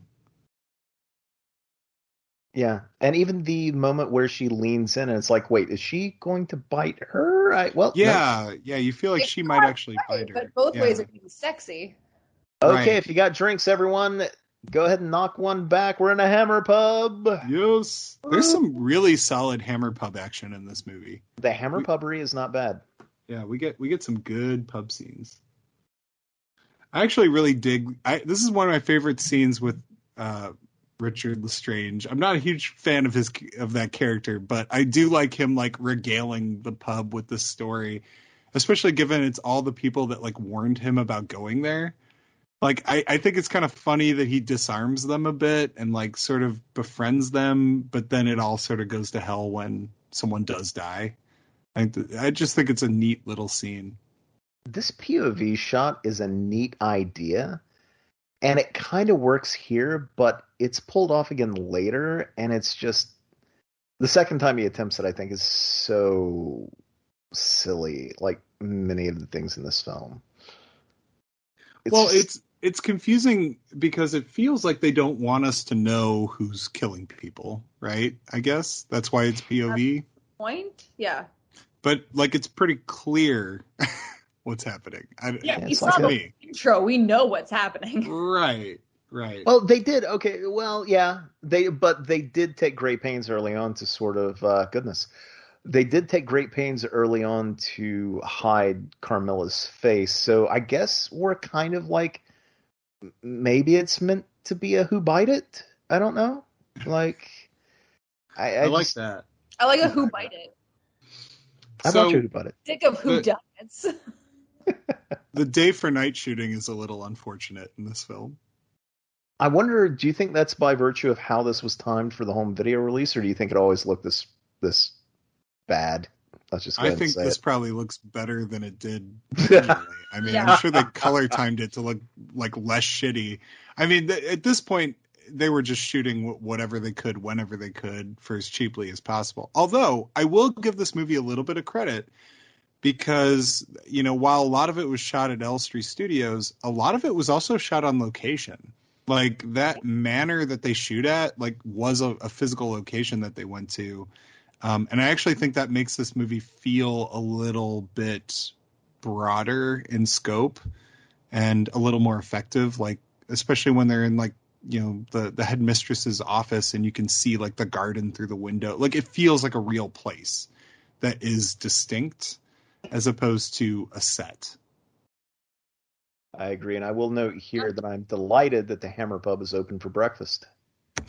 I mean, if it's a weekend, pubs have a good like breakfast spread. At least in Canada, they do. Now I want to go to a pub for breakfast. Oh, Now steak and eggs. Oh, that would be Oh yeah, or like sausages and just oh, all the best stuff. You know, isn't it funny how careful they had to be about censorship early on, like just like a decade before this, and now it's just like topless women giving each other massages. Yeah. You know, it's it's just crazy, Go skinny dipping. right? It, it's crazy how much the BBFC changed in those ten years.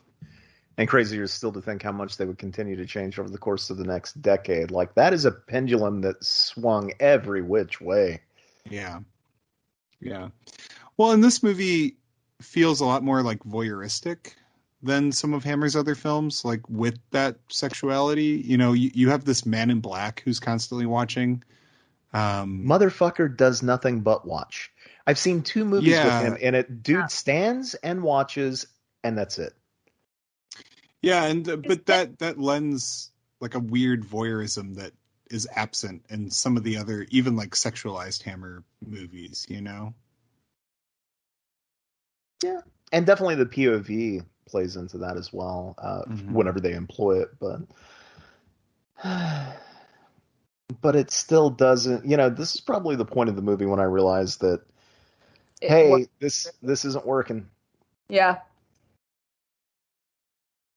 There's I'm- Well- I, I don't give a damn about any of the characters.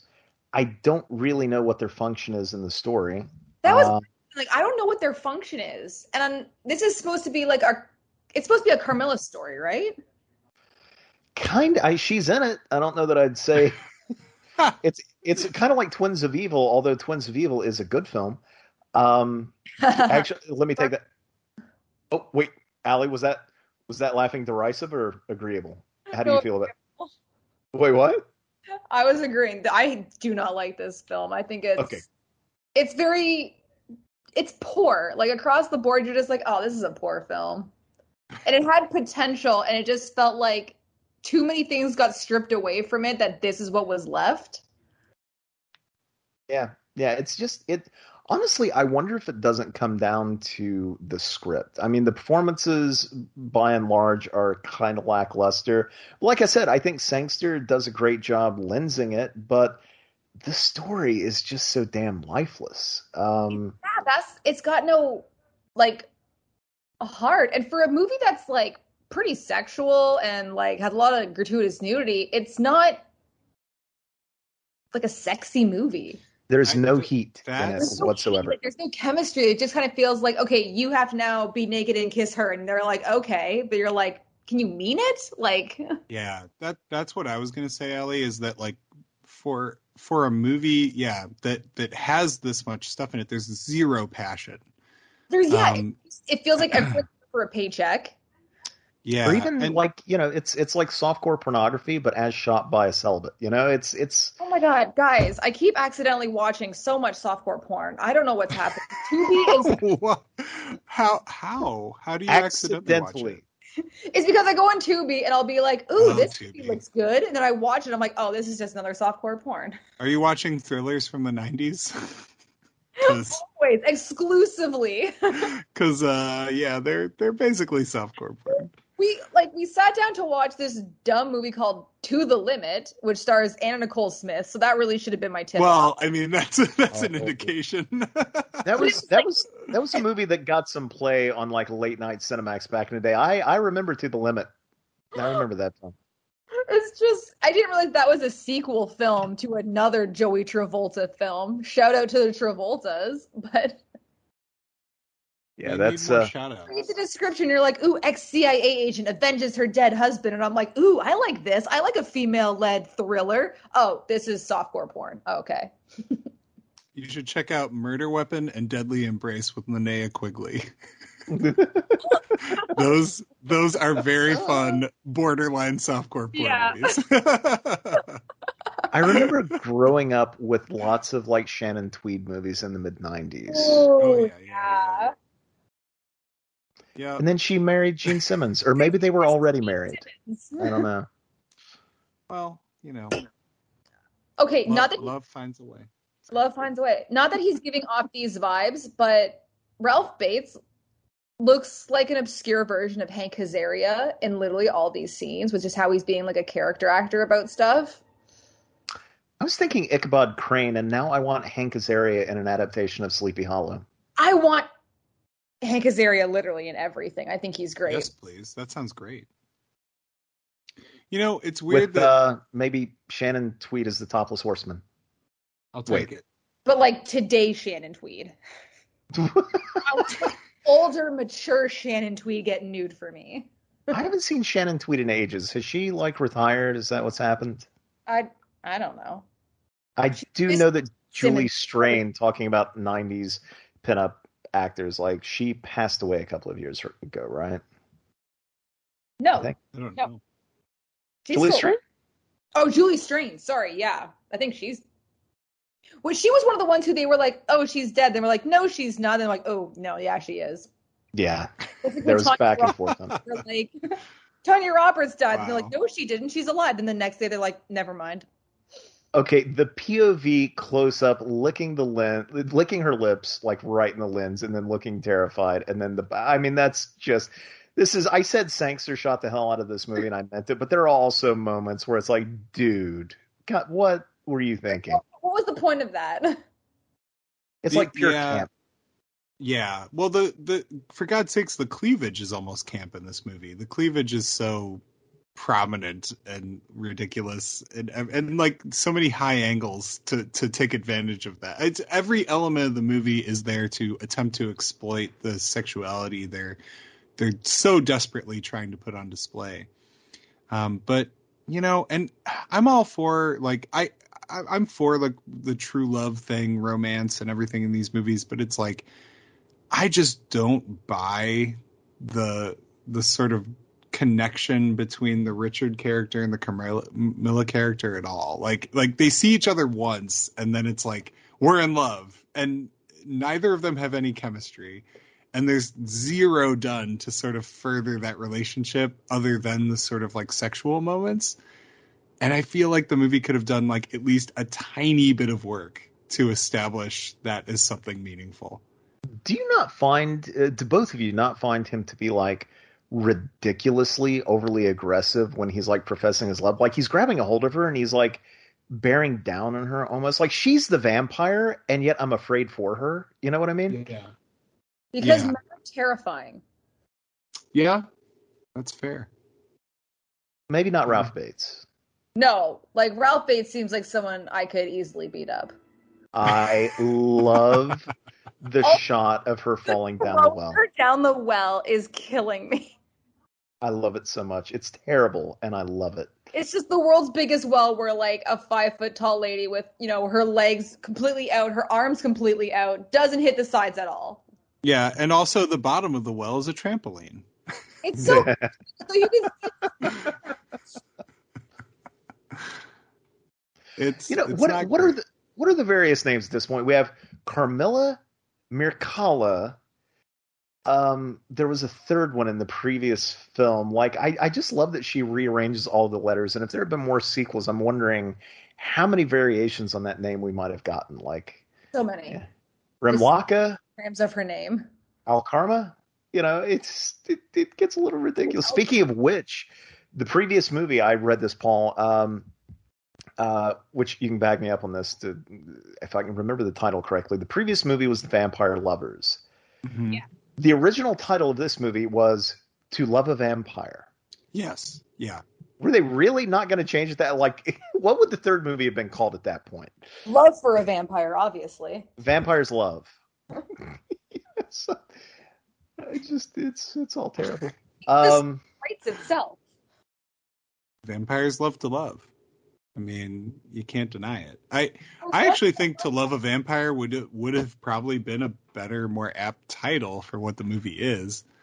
But you Yeah. know, I could see that. I mean, because I- it's not really about. Well, I, well, Well, eh, because because is- to love a might be- vampire isn't really to love them. You're being taken in. I mean, like the whole movie to me suggests that like I mean, yeah, she's attractive and everything, but like she she has the power to draw people in. That's So why they get scared love? at the very end. Is it love or lust? Which one better represents? Well, I think happening? it's I think it's an ironic title to love a vampire. okay. I don't think it means love. I but I think it's like a, a smarter. I guess it. I think it's smarter, but lust is more like overt, right? Lust Which is what this movie than is. Give me to stake a vampire. Where's that movie? Uh, we we've seen like a hundred to stick of vampires. That's Not with that, not with an are. honest title like that, Paul. Dracula. give, give me give me a vampire movie just called Stakes with an exclamation point. Ooh, that'd be good. I'd watch that. Sold. Steaks. I mean, I would watch any rendition if it was staking a vampire or like stake the meat. I'm like here for it. I do love that there was one of the best vampire novels I've ever read, which was turned into a pretty good movie, even though it was only very loosely adapted. Uh, was Vampires. Uh, became the John Carpenter film, but it's what's cool is the original book, which I'm, I'm telling you is a hell of a read.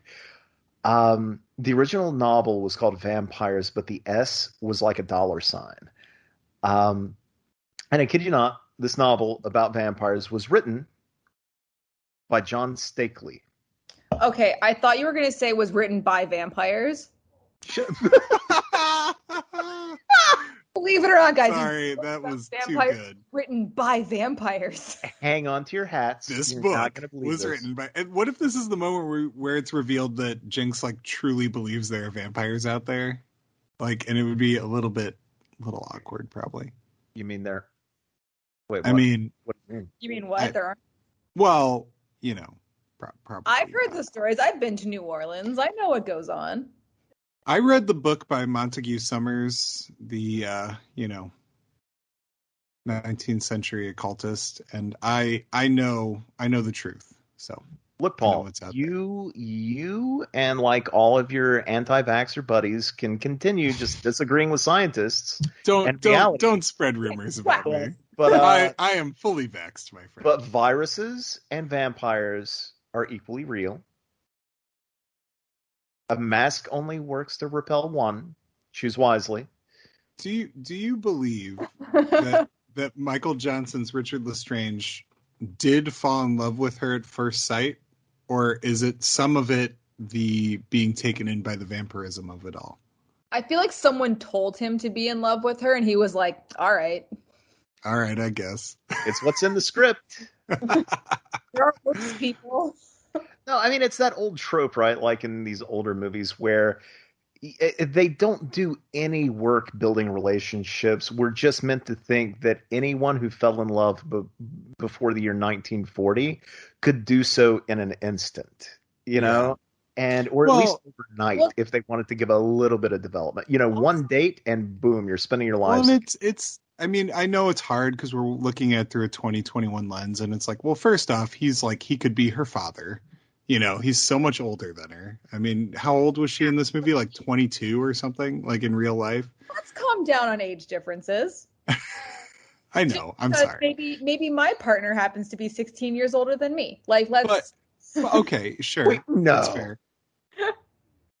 yes. but- How old is he? I didn't. But think- he, but but your partner probably wasn't like your professor at a school, right? well, not at a Am school. I am I speaking out of turn? I Ixnay, so Paul. sorry. Ixnay. Whoever listens to this, he's going to be like, "God damn it, Al, you're so embarrassing." I'm I'm just kidding. Paul, Uh, back away, hands up. okay, Yeah. that's fair. But also, I, I often do this on podcasts, so But think about it this way: if you one, they don't have any technology, they can't communicate with outside villages. They basically have the same swine they've been dealing with the entire time. So if a new beautiful woman comes in, you're automatically going to fall in love with them just it's from a foregone conclusion. yeah. Like you Yeah. haven't seen anybody else. There's no Tinder. Like They didn't have Tinder back then. That's I know it's crazy. crazy. Well, they had wood that they could burn, but They had real Tinder. you're right though. I mean that that that makes sense. Like attractive Yeah. guy, attractive gal, tale as old as time. Boom, they're married. and she's rich. So, you know. And she'll This- live forever. This is somehow so beautifully shot, and yet at the same time, so completely feels like like we were talking like a parody of this type of movie because like the the you know the smoke rising and it's so clearly not being at night or at least being the brightest night that ever uh nighted as it were like it just it's so silly but i love it like it's it's just gorgeous It is. And on the flip side of that, if this were to be a stage play, that would be a beautiful moment on stage. yeah Like a well lit night moment with that fog Yeah, and that's then true. them just communicating. But if it's on a stage, it's different. But also, white dress that she's wearing, I'm obsessed with. I tried to find someone who made it. No one makes it. I'm very disappointed. I feel like that's a thing that Etsy missed out on. Like, make the dress for camera films. That's a good Okay. point. So why do you think in that scene when it finally reveals that it was um, Carmilla rising from the tomb, after all of the nudity that we've seen up until this point, including from that particular actor, why do you think they blurred out her breasts in that shot?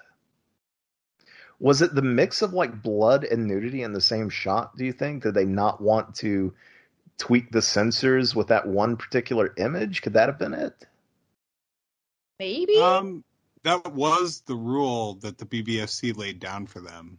Was they could show as much sexuality as they wanted and as much violence as they wanted, but they couldn't intermingle the two. They thought that was too dangerous. Wow. They they literally believed that that would create like sociopaths. I mean, okay. So I do know that this is a weird thing that I happen to just know a lot of information about. But if you were to do a nude photo shoot covered in blood, OnlyFans will not let you post it because of literally that exact same thing. Interesting. I did not know that. That is Yeah, I- fascinating. I have like a bunch of friends who do OnlyFans, and I was like, "Ooh, we sure, should do sure, sure. like let's th- get together. We'll all do some really fun shoots." Like, cool, it can involve blood, and I was like, "Well, then why are we doing it?" what the hell? But yeah, crazy. apparently, like that's is it. Is it just like, blood? Is that where they draw the line, or like what about like like a knife or something? Is that also not okay? But I do know that if you incorporate nudity and blood, that's a whole other thing where they're like, nope, you're making sociopaths, you're making incels. Like, don't ever. Interesting. Isn't it amazing how people on both sides of like the political line have a vested interest in protecting people from art that they consume? Like I, I it, it I, it's such a weird fucking thing where you know people feel like they have to take it upon themselves. Again you know like to to to shield people from objectionable content whatever they feel that might be. Well, and as if looking at an image is going to change the composition of your your brain, you know, I I I, think that it, it's born out of a weird fear that I I will never really truly understand, but um, but it's been there forever apparently, and it Yeah, still lives on. years. But I I do love I love a good hammer scene set in fog. In general, I love any scene set in fog. I just think it adds such an ambiance to every scene I will say this: it's I want my difficult. set in fog. Yeah, it's it's difficult for me to imagine Peter Cushing groveling to this vampire, turning across upside down and begging to be taken. But also, you think about it, if Peter Cushing against Ingrid Pitt in this moment would be a completely different scene. It would be played It up. So, it would be played up so differently. yeah, and it would be more adult. I think. I think it would be less sniveling. It would be more mature for sure. Yeah, I do. There is something striking about it though, because generally in these movies, you know, whenever somebody gets bitten on the neck, you know, much like an 80s slasher movie, you get stabbed once, boom, you're dead. That's it. You're done. I do like in this one how she just kind of partially half drains him, and then he crawls after her, like, and then has to, you know, slowly expire. I've never seen anything like that, not only in a Hammer movie, but in a I don't think in any vampire movie I've seen something like that. vampire where if they drain you fully, you die, but if they only drain you a bit, but then you get to drink from them, you become a vampire? Yes, yeah, you have to. Uh, I think that's what was set forth in Dracula, and they play with that quite a bit too. You get stuff like from Dusk Till Dawn, where getting nipped once, you know, it's like Romero's zombies, like boom, you're turned. Yeah. Uh, Right. But yeah, with Dracula, yeah, you have to.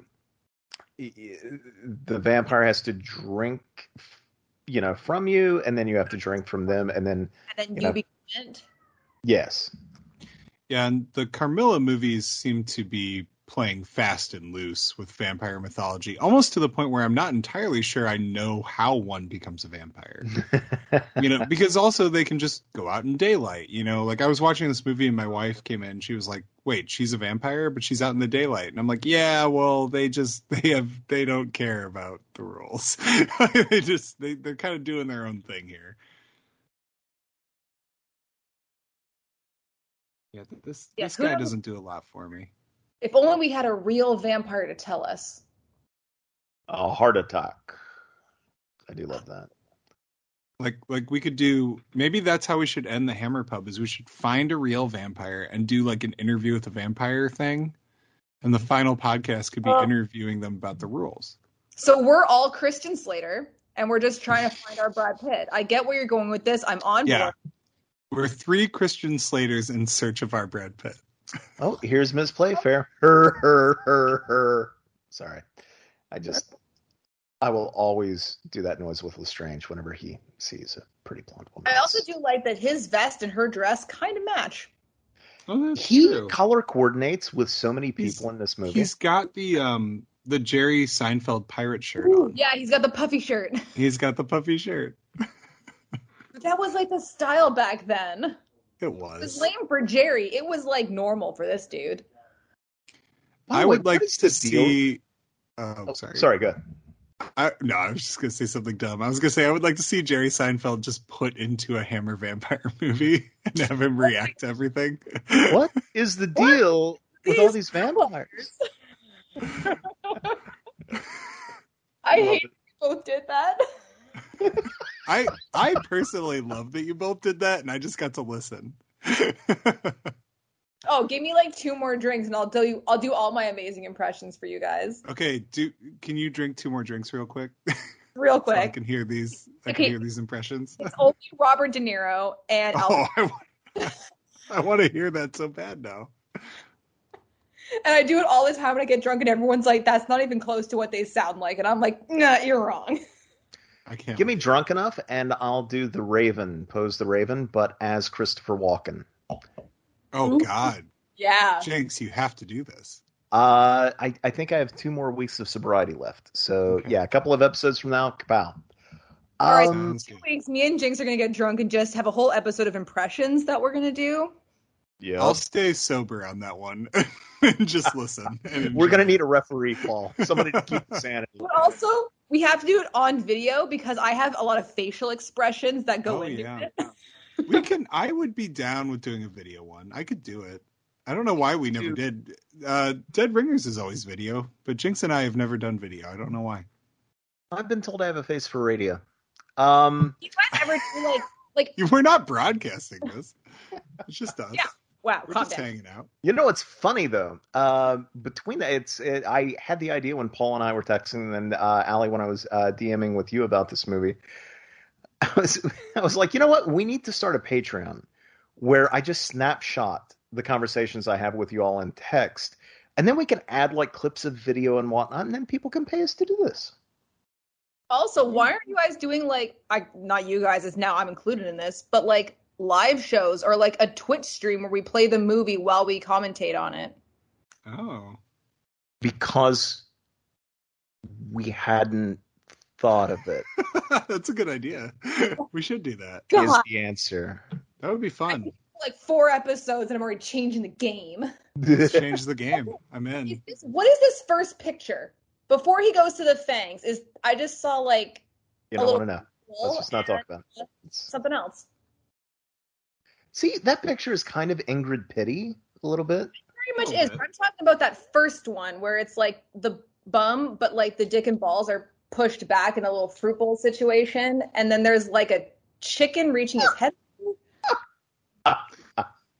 oh, do you guys not call it a fruit bowl in the? Can you um define fruit bowl? It's when a dude Could you not? Could you not? I don't know what it is, and I want to know. It's when a dude pushes his dick and balls back so it comes out underneath his bum. Oh, why Oh, did you ask?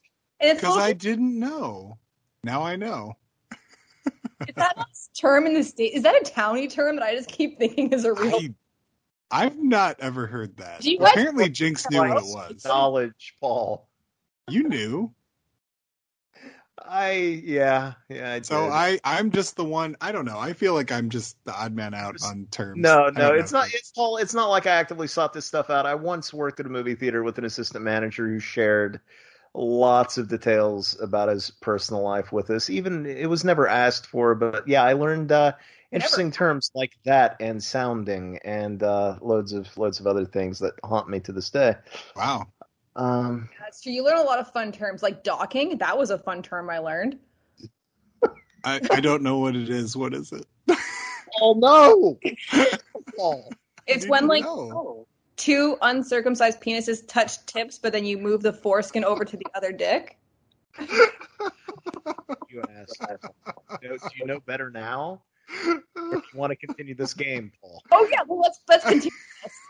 Like, what are my towny terms that might not be terms? We don't have to. Is the thing. I. And I'm this sorry. Sorry. I've always been about digressing on this podcast, and I see This now is- the air with my This wings. has got to be the tangent of all t- to end all tangents for the Hammer Pub. But when does the tangent to end all tangents end? When? Oh When's my going to be that time? Oh, that was funny. That was funny. You know, in the in Vampire Lovers, it's weird that for all of the sexuality that this movie puts forth, I um, appreciate that you're trying to right the train back on the track. they got rid of they got rid of like her feeding out of the breast, and now it's just back to the neck. That was a thing in Vampire Lovers. yeah, why after everything else in this movie are they playing coy about that? And another thing, if we want to get a little heavy here, how pissed off are you two, if either of you are pissed off at all, that you have this character who, you know, is obviously like a, a, lesbian figure in the previous film who is now meant to be falling in love with the bland male hero of the sequel? Yeah, I don't Like, like that. like a note and a bad one at that that they followed.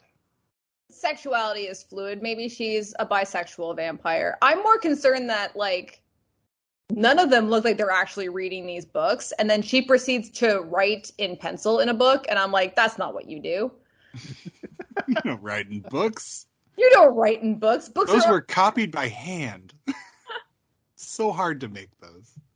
And it just feels like he's kind of angry with her that she wants to get an education, and it's like, what is this scene?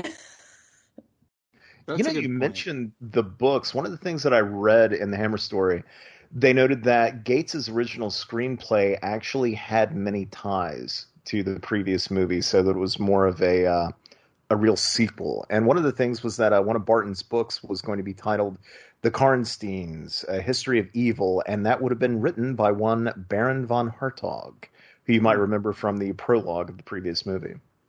Uh, and apparently, there was a um, scene where Lestrange was going to have a dream where he was being smothered by uh, a cat, which definitely comes from the previous movie too, which would have been kind of cool. I think. Yeah, cats are evil. Cats are dicks, and they'll sleep on a baby's face and kill them. Wow. Well, the baby should stick up for cat. itself. You know, You know, needs to think that. Breathing is warm, and they want to be warm. I don't know. It's I'm interesting. not a scientist, all right. Again, they are color coordinating. Look at the two of them here. Yeah. I know this It- is beautiful. It's interesting to me how many like key scenes in this movie are just like two people meeting at night and having an argument or like a, an intense conversation. Like like a lot of this movie boils down to that. and it's all very like it all feels unmotivated like i know that there are reasons put in place maybe emotionally unmotivated if that makes any sense at all i never get the feeling that any of these conversations actually need to happen except because the movie needs them to. You know what I mean? Mm-hmm. I, I feel that this scene could have been done without dialogue because also I Yeah. this is the second time today that I've watched this movie. And I'm still I like how angry you sound about that. you know that the only film I enjoy watching twice in a day is Hot Rod.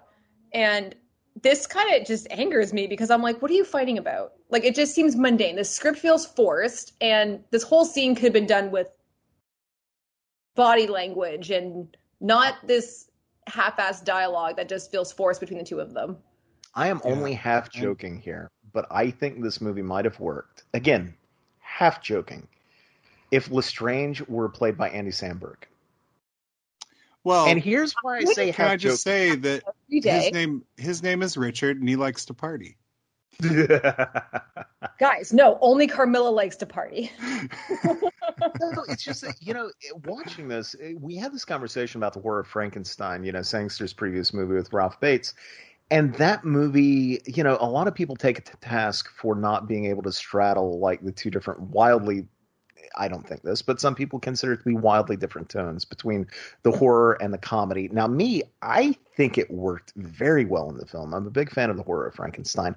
Here, it feels like he's maybe attempting something like that at times. Like maybe there's a little intentional camp tossed in with the a lot of unintentional camp at times, and I'm wondering if he had had a lead that was maybe a bit more broad and you know a bit more smirking and winking at the camera if the movie might not have tipped over fully onto one side of the fence as it were and might not have been a bit more successful as a result because as it is you know golly it doesn't work you what know you're saying is work. i- i- if the romantic lead was Captain Kronos, maybe it would have worked. Ooh, yeah. Uh, what, no, Like a well, broad- no, then, Like a much broader sort of like action hero character, because that would have made was- more sense for them to have a more like one dimensional relationship in a way. I was saying that's just like what he more does. comedic, but if you're going to throw Kronos in there, then I think the movie would have to just elect to be better, you know, and to take itself much more seriously than What if, uh, what if it was Kronos as the romantic lead, Fisher directing, reinsert Cushing? that's. Um, did It sounds like a- Sounds like a good movie to me. Okay, wait. Is Kronos Here's- taking over Carmilla's character and then him and Peter Cushing have a thing going on? Oh my god. I'd be down. that would be solid. That would be solid movie watching right there. I, w- I would totally watch a Kronos Cushing love fest for sure. Okay, so gang, we need to talk about Strange Love. Oh yeah, Strange Love's happening. Strange Love. Yep. She opens her mouth to like kiss slash bite him. I think Okay. she's sinking the words. So I put this. I had I had to stop this movie the other day when I was watching it uh, because my kids were there and it not a super kid appropriate movie. So I put it on. All these boobs isn't kid appropriate. Yeah, well, I started watching it with my ten year old because she really wanted to watch it. Because I was like, "Oh, I'm watching." A, she's like, "Are you watching a Hammer movie?" She always asks me that now. I was like, "Yeah," and I was like, "I guess you can watch this." And I just had this. We have this close your eyes rule where if I say close your eyes, she has to close her eyes. So like, I was just like, "Ah, close your eyes," and Wait. she was doing it a lot. And then my uh, seven year old came home and she doesn't play that game very well. She just keeps her eyes open so I couldn't, you know, trust her to do it. Anyway, I put this on last night, and my wife was like going to bed, and and all of a sudden this like strange love song started playing. She's like, "What are you watching?" She opened her eyes and she's like, "Are you watching porn?"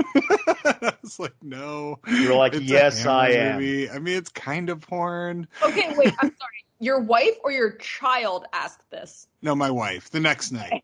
The next I was night. like- and she opened her eyes, and I was like, "So your kid is like, you are you watching porn, Dad, at like six? No, no. She luckily my kids don't know what porn is, I don't think. Uh but you know, who knows? It's a weird world. Um but yeah, this song, I mean it it was something the director did not want. no one. Uh, it came from it came from our favorite our favorite producer, uh Mr. uh uh Henry? Henry Harry Fine, right? yeah, Harry Fine.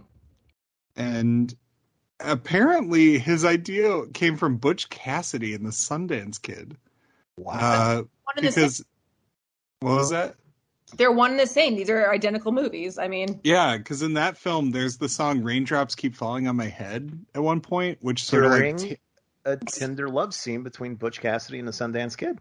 yeah, and it and it kind of takes you out of the movie because it's a weird song to have in a must- western, but it won an Oscar, it won an Academy Award, and that was apparently his thought was like, oh, we'll put a weird song in here, and it might win a big award. I wish he had just licensed "Raindrops Keep Falling on My Head." oh, that would have been. ooh, that would have definitely. Oh, dude, you need to like make a cut of that and put it on YouTube. Yeah.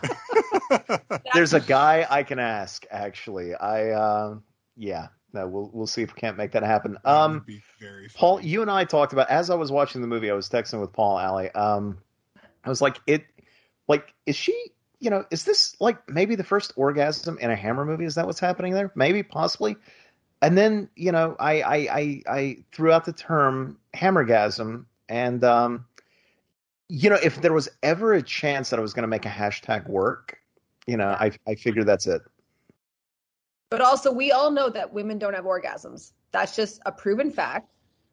It's it. Well, this is this is fiction, so That's why they never have them in Hammer films. All right. Thank you. Allie has confirmed that it's a myth. So uh, All a myth. you heard it here on Hammer Pub first. The film is a fantasy within the realms of this movie. Vampires and yeah, female orgasms can exist. That's what can happen. Well, we killed this commentary. We really did. Now everything's. Well, I mean, did we do it or did Strange Love do it? I, you yeah. Uh, Strange Love. oh, it's playing See, again. and now This- and now we get to reprise the song seconds later.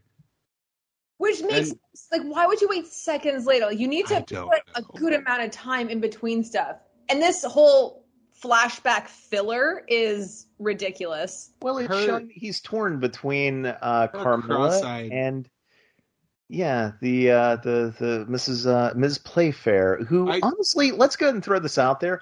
What the hell is long, wrong with Lestrange? Clearly, between the vampire and the pretty uh, teacher, like why? You know, am I wrong in Oh, thinking yeah, Playfair is the better choice? Is that just But me? that's why I I, think the movie might be positing a vampiric sort of like desire that's sort of layered onto Oh. it. So you're saying Lestrange is the vampire? Well, I meant like he's sort of taken in by the Mircalla Carmilla vampiric design, and it's like attracting him on a on a carnal level that he can't sort of stop himself from feeling. Okay, if I see her eyes cross and her bottom lip quiver one more time in this film, Also, like, did she have a mild lazy eye? Like, what is hap- Why is her Yeah, eye? the, I, it's it's bad acting. Is what I she she has a twitch. Like there's a moment where it's like I get the feeling like there are moments in the movie where it feels like the idea is that both of her eyes would narrow, you know, in mm-hmm. response, and instead it's just like one. So it's it's this Yeah. weird like I don't know. Every time she does it, I just I don't this love it. Yeah, it's not great. It's not Okay. sexy. So this guy talking to the headmistress here, have you seen those TikTok videos of the guy introducing himself as though two of them are talking to each other, but he introduces himself to classic songs from the 90s? No, Like uh, the Rage Against the Machine song, he basically explains to himself, sitting across from himself, like what Rage Against the Machine is all about. Like, we haven't seen those? no. Well, this joke is dead. I was just going to say this guy looks exactly like him. And that was a wasted minute. I'm going to shuffle I mean, off. So. I will. I would. I would enjoy watching said TikTok video. That sounds fun. I like TikTok videos. He's done a couple of them now. He did one for a Green Day song, which was kind of great. So Green Day's a great band. I'll- Miss- I'm not on TikTok, but I watch the ones that people send to me. Miss Simpson is terrible. Yeah, And apparently you- she died in an original. Well, I don't think it was an original cut of the movie, but in the script, uh, there was a sequence where Carmilla kills her, and for whatever reason, it didn't make it into the final film. No, I, I feel I the did hear they shot some stuff that was excised, like that there is a sort of like a lost cut of this movie. I would, I, would, uh, I would watch it because again, again, like, even though this is not a good movie at all, I do think it is fun. It's fun. Yeah, I, I, I actually think, um, It's a good film to drink to for sure. yeah, and I, this is a weird thing to say because it's a short film. no, well, it's short. It's It's short. a normal size film. Right, but I feel like it could be shorter. Like I feel like there's stuff you could cut that would make it Yeah. flow better. When I you think that's part great- of the problem. When you have great Hammer movies that run like 88 minutes and this one is running 96, it's like, yeah, guys, You, come you on. could with with like no trouble at all, you could cut ten minutes out of this film. It would be fine, oh, and Oh, yeah. and it would play exactly the same. Get rid of some of this forced dialogue. I will say this about the movie, and I don't want to be controversial, but also I don't mind if I'm controversial. When I said I don't think this is a very good movie, but I have a lot of fun with it, I would class this movie as, brace yourselves, listeners, a guilty pleasure, which is a term that I do not find offensive, and I know that some people do, which is beyond me.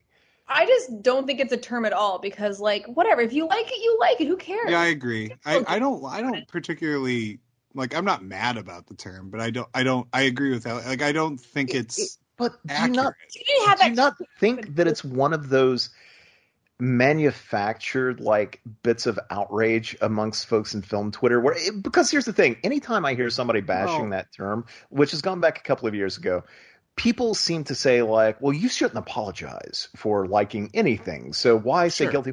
Nobody whoever used the term guilty pleasure was apologizing for something that they liked. Like it's it's shorthand you know when you say like if i told you that i thought lust for a vampire was a guilty pleasure you know exactly what i'm saying. You know what i mean? Like and you know that i'm not apologizing for it. It's like i was trying to Sure. i don't know i made a food analogy. You know what? I could i could eat Okay. veggies. I could eat like you know uh, uh clean protein any number of things that are good for me and that's great. Or i could have fucking cotton candy. I'm not going to apologize for having cotton candy but i will acknowledge that it's fucking junk food But that's the thing is like the I think the problem some people have with it is it's not just it's not saying you're uh, uh, sorry for it. It's but it is sort of disparaging the thing that you're saying you like. It seems like you're putting shame on the thing that you like. Right. Like, Like, oh, it shouldn't be liked, but I like it. yeah, no it's but it's it's just a matter of classing it right because you know what i mean when i say that like shaming yourself for liking it. No, no, And no. that- I, I, I could take all of the extra syllables and say, this is a bad movie. You don't get extra syllables. How dare you? This is a bad movie, but so I have, syllables. but I have a lot of fun with it. Or I could say guilty pleasure. Yeah, like for me, hmm. I wouldn't say that the Fast and Furious films are my guilty pleasure because fuck it, I've seen four. I outright like them. Like one could say that really vins my diesel, if you will. They vin your diesel, and I get that. I I- I, still I have not think- watched them. I think the Fast and the Furious franchise is a marvelous guilty pleasure. Is this a thing again where everyone's going to try to get me to watch those goddamn movies? We had this. I feel like we had this conversation. well, Paul, if you'd watched them by now, we wouldn't have to put in the effort. Ah, But Fine, I'm going to thing, watch I've them. Only seen the first four, and the only reason I'm watching it is because Nicole Byers has a podcast where she's also watching them for the first time, and I want to listen to it, but like, I have to watch the movies. I I feel like we talked about this, and I was like, I made it. I was like, oh, I'm not going to watch them, and now it's back, and now I feel like I have to watch them because, yeah, I'll watch them. I'll watch them eventually, but I'm Allie, going to complain about it. Allie, you have not made it to the really okay. So this is just my take on it, and out of the first four, you can tell me if you think that I'm wrong. But like the first one, not very good. The second one makes you think that hey, the first one is actually all right. The third one, for having practically nothing to do with the rest of the franchise, I think is a blast, and the fourth one is a lot of fun. But I'm telling you, like once you get to five, like that's where it really sort of takes flight. That's what everyone's been saying is once you get to five, that's when things get good. But also, I like the first one because I was like, okay, this is just Point Break, but with cars. That's a hundred percent what it. It's shameless how much Yeah. of a ripoff it is. Beat then- for beat, almost shot for shot sometimes. Like it's a cop going undercover to get these criminals who are also involved in some sort of sport. Yeah, I'll. uh, You know, a friend of mine argued with me because he's a fan of both movies, and he was like, "They're not exactly the same." And there's this weird flowchart thing that actually explains the differences. And I just read it to him, and he was like, "Fuck it, all right, fine. They're they're exactly the same damn movie. Are you happy? Are you happy?" Same movie. But like street racing was getting really cool when that was happening. But two and three don't have Vin Diesel, so I'm like, why are why are we even including these in the series? Okay, I'm bring. Okay, Paul, have you seen Point Break? Uh, yeah, of course. Okay, so then It's this a is gonna cinematic s- classic. Then this is not going to be a spoiler for you for the Fast and the Furious. Okay? I've seen so I've seen the first two Fast and the Furious movies. Oh, okay. So I, is I saw them like in the theater because I was the right age when they came Yes. out. Okay, But- so are you ready? This is the. I can't believe we're doing this for a Lust for a Vampire commentary, but then again, Really off the Lust for a commentary. Lust for a Vampire kind of brought us here. It's kind of its fault, so you know this is I- what we're gonna do. You all um, are gonna just. Your guilt. I feel like my whole life has been people trying to convince me to watch this goddamn franchise. Flow chart. Are you ready? Are you watching Point Break or The Fast and the Furious? I don't even know anymore. Ready? Is the hero a puckish young FBI agent? Yes. Does he deduce that extreme sportsmen are responsible for a rash of crimes? Yes. Does he track them by going undercover to take part in the sport? Yes. Does he initially target the wrong set of criminals? Yes. Does he fall in love with a waitress in the villain's circle? Yes. Does he bond with the main criminal over shrimp in a beach restaurant? Yes. Does the gang blow his cover and then coerce him into helping with one last job? Yes. Does it go badly wrong with half the gang getting badly wounded? Yes. After this bloodbath, does the hero let the villain go free at the end like some massive idiot? Yes. Is Vin Diesel in it? Yes. It's Fast and the Furious, or no, it's Point Break. like frame for frame, the two movies are exactly exactly the same. But but all that makes me want to do is watch Point Break. Which Exactly. there's no shame in. Point Break is the better film. Point Break is so good. There should have Point been Break 10 is Point Break so good.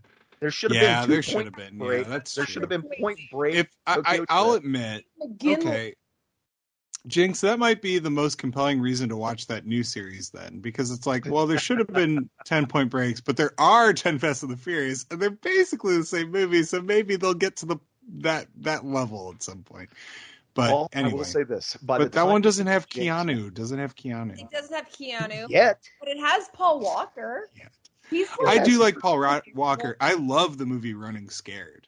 Oh my god, that movie is brilliant. film. That Everyone movie is watch so fucking good, and like not enough people have seen it.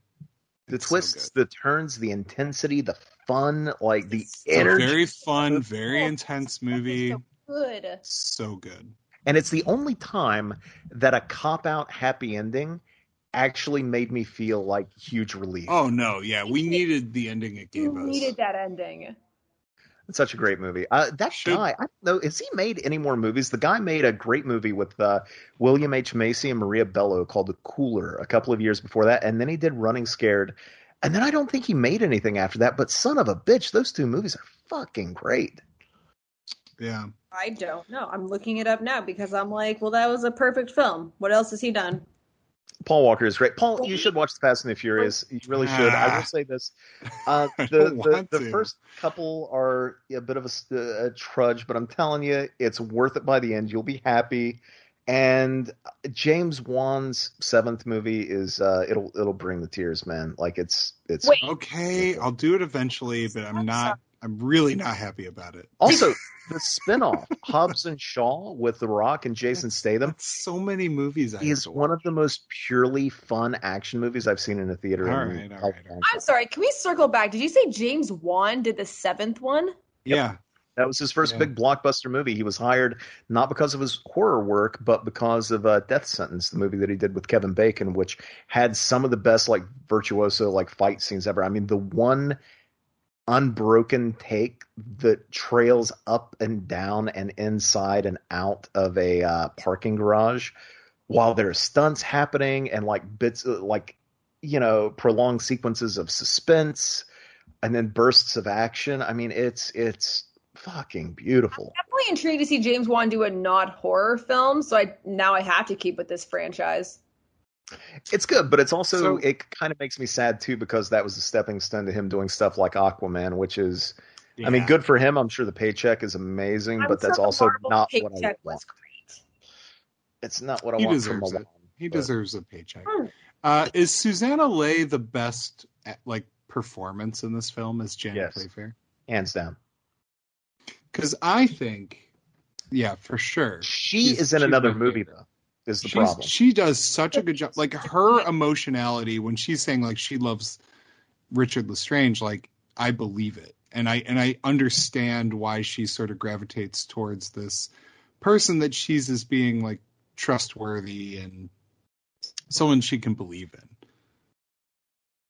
And then here is is where I really feel like it's clear that obviously the the Mircalla Carmilla character can just sort of completely take over somebody and mm-hmm. use that sort of lust that the title's talking about to get what she wants. Don't you think that it's so explicit in this scene though that it definitively answers that that's not what happens with Lestrange? Right, but I mean, couldn't it be more subtle though? Like like she doesn't Oh, have this to is- lay it on so thick. This is not a movie about subtlety in any regard. I think that lust for a vampire's middle name is subtle. Subtle lust Subtle for a lust for a vampire would have been a better title. now that is a mid '90s late night Cinemax movie title, if I ever heard one. Subtle Lust for a Vampire, Subtle lust for a vampire. starring Shannon Tweed. I do like the uh when Sangster tries to get fancy with the direction a little bit here and there in the movie, like the flashing of the cross. It gets a little bit more experimental. I'm going to say it one last time, and I'll shut up about it. I promise. But you don't see Ingrid Pitt in there at all. I- That's all I see in that character. It's just they try to find someone who looked identical to her so they could play it up. and- huh. I- She she yeah, looks like guess- I teenage don't know. I- Ingrid Pitt to me. Maybe I'm just crazy. I just didn't see it. I mean, the bigger thing is, can we talk about this dude's mutton chops? Are they just glued on to his face very poorly, or did he grow those and they just look terrible? They used to sprout like that back then. Uh, that's definitely glued on. Now that you get really up close to them, you can really I see. find it I find it odd that he's not remotely emotional. Like for for the girl's father. You Like, know, I see a lot of emotion there. I see Look that at his face. father emotion. He's Why- he's, he why is sure the- is white and angry. Like that's that's all I'm getting from that dude. Yeah, but there's no like I don't know. I feel like there's no pain. I see anger, but I don't see pain. It's possible his um, his voice was dubbed by Ingrid Pitt. Oh, yeah. That Well, sapped his performance of all what's- emotion. True. Dubbed. Well, and funny enough, wasn't uh uh Mircalla's voice dubbed? Yutte Pro- Stensgaard? I'm pretty sure it was dubbed from what I Um, read. Whoever Mike Raven is, he was dubbed by Valentine Doll or Dial. Hammer didn't know how to make a movie without dubbing all the voices. Is It's- my You're right. theory. Yeah, Allie, that's uh, how. Here's the thing: why do you get somebody with as great a voice as a radio DJ probably He's so had, and then you you dub them with somebody else? That just doesn't make any sense. No, it doesn't. It seems like a vendetta. They were like, "Nope, fuck you. We're gonna dub your voice. Fuck you. you pissed me off one day on set. You took the last like good crawler, and I'm mad about this." I don't want to laugh at this because I think it would be mean spirited, but I also think it's worth noting that maybe to underline like how this project was being presented to its actors, you know, compared to like maybe how you know, well, you've seen the movie, we're watching it right now, what it actually is, but apparently Yutte Stensgaard, when a BBC film crew was visiting the set, she basically discussed with them her Oscar ambitions for the film. Oh, that's a bummer. Oh wow. Yeah. Uh, and apparently, according to Oscar. I Yeah. think they were I think they were misled. I think I- some of that comes Well- from the producers like Yeah. talking up the project and completely I mean you also had a producer thinking that he was going to get an Oscar nod for for fucking Strange Love. I mean, come on. They, they even churned out a 45 of it. They gave it its own release. Okay, I have To to, admit push- though, Jinx, I have to admit, I that would be a cool thing to own. Like an original 45 of that. That would be a fun like be collector. sure. Yeah. That would be sweet as hell. Okay, on eBay right now. Strange. I'm sure it would be pricey. it's so I much. have to believe that would be very expensive. Also, it's past, but that woman's outfit with the green, that's like very Kermit the Frog couture. Yes. Like, I don't know who she is. I don't know where she came from, but my God, that outfit. That was the Countess, wasn't it? Barbara Jefford. Who is such a non-character in the film? It's Yeah. borderline ridiculous. She looked like she looked like a Batman villain in that. Like like a like an. Adam West Batman villain. Yeah. Like like like like a really shitty old version of Poison Ivy or Yeah. something. Open a deck of cards. Like, Oh god. Yeah, yeah, I um, don't I don't like that the dad is angry and not also sad.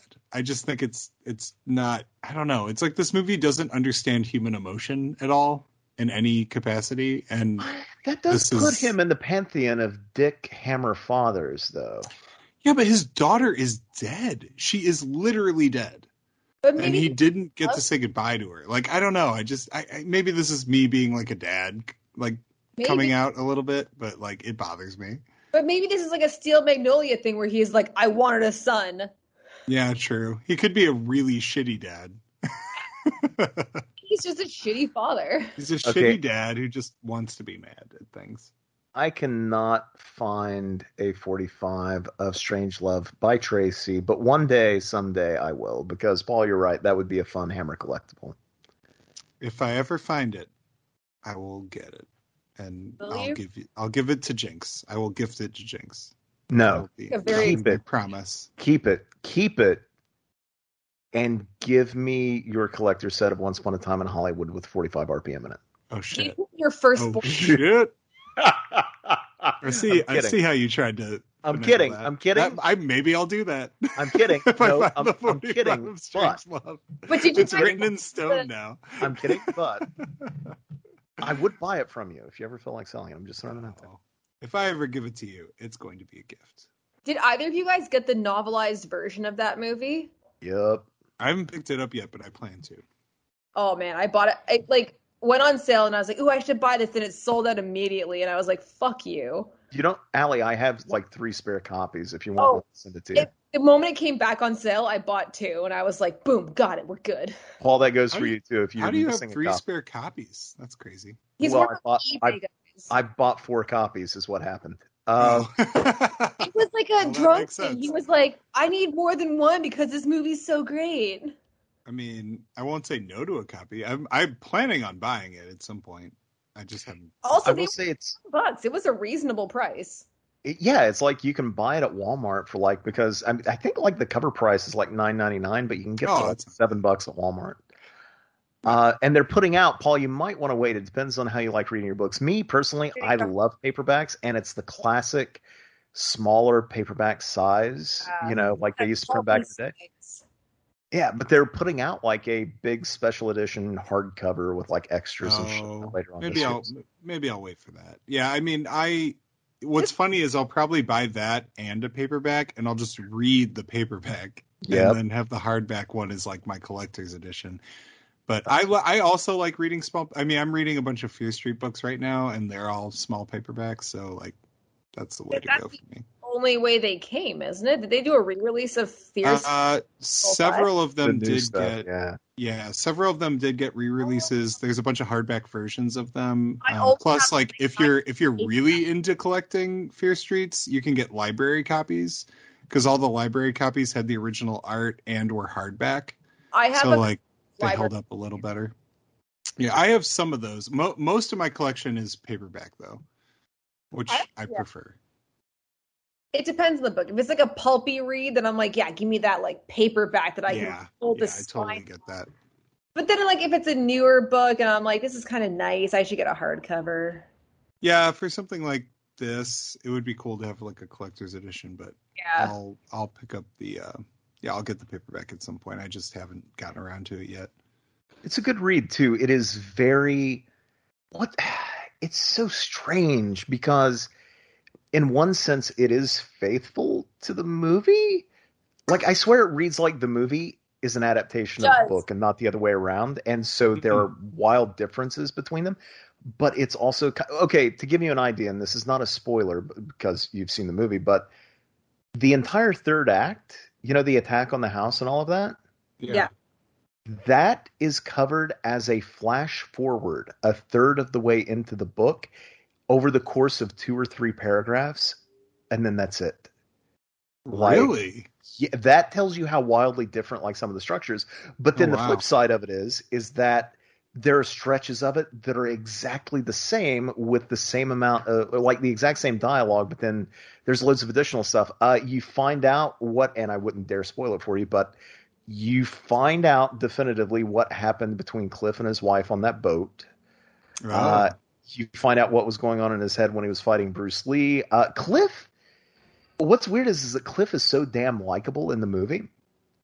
And in the book, he's a little scarier because he's still likable, but he's he's he's fucking killed people. Like there's some stuff in his background, like he was a war hero and then he came back and that killer instinct never quite left him. So whenever he's kind of faced with danger at times, he just uh, he he just straight up fucking kills people. Uh, you find out the origin story how he meets Brandy, which is amazing and could be its own film. Um, Hmm. It's just it's so good. Like it it adds so much to the experience of having watched the movie, but it's also you know it kind of stands on its own as its own kind of you know I, piece of art. I think it I think it would be cool if Tarantino after he retired went back and novelized all his movies. oh God, yes. I Uh, think in the that in the same way, like adding yeah, stuff. like and- like like building them a little bit. I think that would be a really interesting thing, like second half of his career sort of thing. But okay, Somebody said, you know, it's much bandied about that he is doing his last film coming up, and somebody had asked him. Uh, apparently, he had considered remaking Reservoir Dogs as his last movie, which would be kind of fun. that he Oh, would he would end his career the same way he began it, and then he he followed it right up with, "I'm not going to do that." But I'm thinking, like, man, I would love to see. You know, Tony Scott adapted his screenplay for True Romance pretty faithfully. Like, he changed a couple of things, but you can look at that movie and be like, yeah, it's a Tony Scott movie, but it's also a Quentin Tarantino movie. Like his voice is really strong in that script and in that movie. I don't know if he would ever even be able to get the rights back, but I would love to see Tarantino shoot his original screenplay for Natural Born Killers Mm, and to see what his take on that movie would be because Oliver Stone, you know, it did what he did to it. Yeah.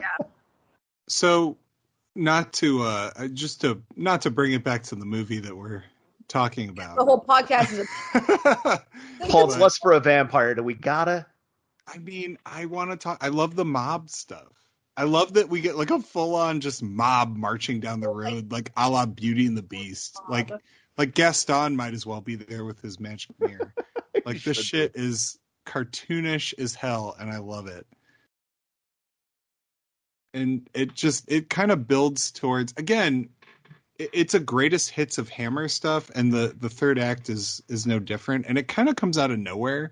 Like I kind of like that all of this is brought about because a character who was not in the movie at all until the last 30 minutes shows up exhumes his daughter's body and is like oh there's vampires here and then like a mob comes like all of this is is not tied to really the plot of the movie or any of the characters that have anything to do with the plot of the movie I think more movies need to have a jerk come in at the very end and completely alter the course of the movie. And yeah it's it's kind of fun it's like Dickus ex machina.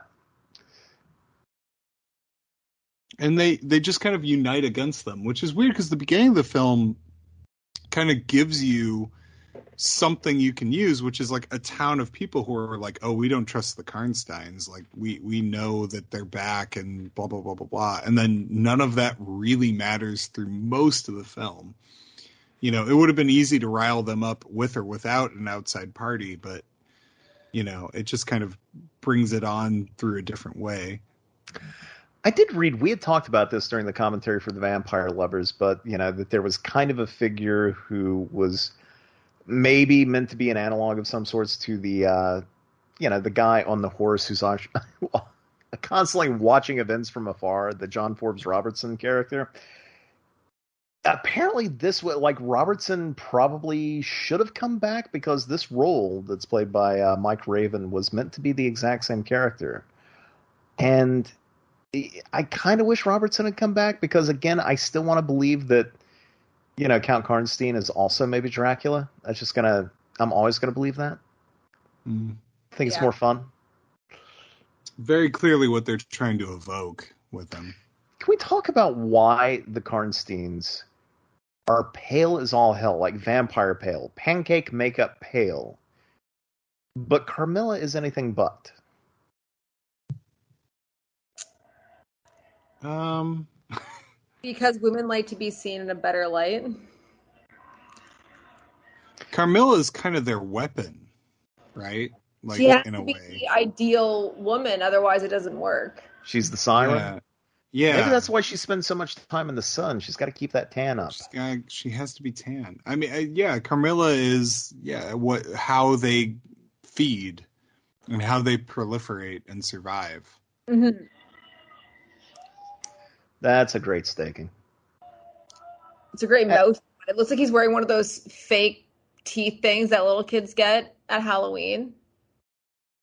God, it probably was just that. I the mean, the budget for this realistically, movie was such that they probably just. They had no money. Have you Well, guys and seen it's- those ones on like Paul? You're not on Instagram, so maybe not, but you should be. Paul, Paul, join get on- Instagram. But Everyone keeps telling me that. What would I Allie- put on there? You might. Just, just, photos of your kids and food and stuff. What does Yeah. post on don't there? know. Does anyone You know- want to see that? I don't think anyone wants to see that. Paul, it nobody does, but we do it anyway. That's what Instagram is. Yeah, that's what Instagram is. It's food and babies and girls on OF. Like, come on. But the alley, so you may have seen it. That's have you seen the vampire teeth that actually are retractable? Ooh, I want to buy those, and I all the reviews are like they hurt your mouth, and I'm like, I still want them. Yeah, it'd be worth it though. Ooh, also, this isn't like a spoiler to like my life or anything. I'm getting custom Dracula teeth made for an upcoming movie, and I'm really excited to have. Ooh, that sounds exciing. Now wait like- a second. Is this the Dracula movie that you've talked about a bit before? Like I actually get to play Dracula, and is so fucking cool. I had a an effects artist come to my house and like do a molding of like my top and bottom jaw. So I'm really excited to get real, like actual prosthetic teeth made. Wait a I'm- second. Are you going to have like bottom teeth too? Okay, I am not a hundred percent sure, but he molded my top and bottom jaw, so I assume I get both the top and bottom. Or I don't maybe he's just doing it for continuity, but it feels like I get two layers of teeth. Can I just say, as not great as this, and I want to get back to that, Allie, because I, I have questions to ask you about Dracula if you can talk about it, because I think that'd be really cool. But uh, one, Karnstein throwing his hand up there and just like just- voguing for a second, The motion as he did, I'm like, oh no. strike a pose. Um, this fiery sequence, though, again, Sangster really does a great job of staging some of his action and shooting the hell out of this movie, and all of the. This looks so good with the real flames. We would never see this anymore, but damn it, look at how great it is. It looks so good. By the way, the noise that she makes here post staking is just marvelous. Lee terrible, and I love it. Oh, Wait, she screams and then seems. And then the cross-eyed thing happens. Yes. She loves being cross-eyed. That's like her favorite. and I can't knock it too much for this because Horror of Dracula, which is a masterpiece, kind of has the same thing. But look at her eyes in her skull after her face burns away. You can tell that it's just like two big marbles or something. Yeah. Ah, Oh Awful. no. And they didn't even try and make it look like eyeballs. They just painted big black circles on like it's so bad. I love it. Oh, I love all of these like pseudo Brian De Palma, Oliver Stone shots. That I get that Hammer was first. All the diopter shots are just like Yeah. gorgeous. There, there is some good split diopter here. They're And, really and again, we get Well, fuck. I definitely thought I so true. the phone call because everyone just went really silent. I think we all tried to stop talking so the other person could talk, and then nobody talked.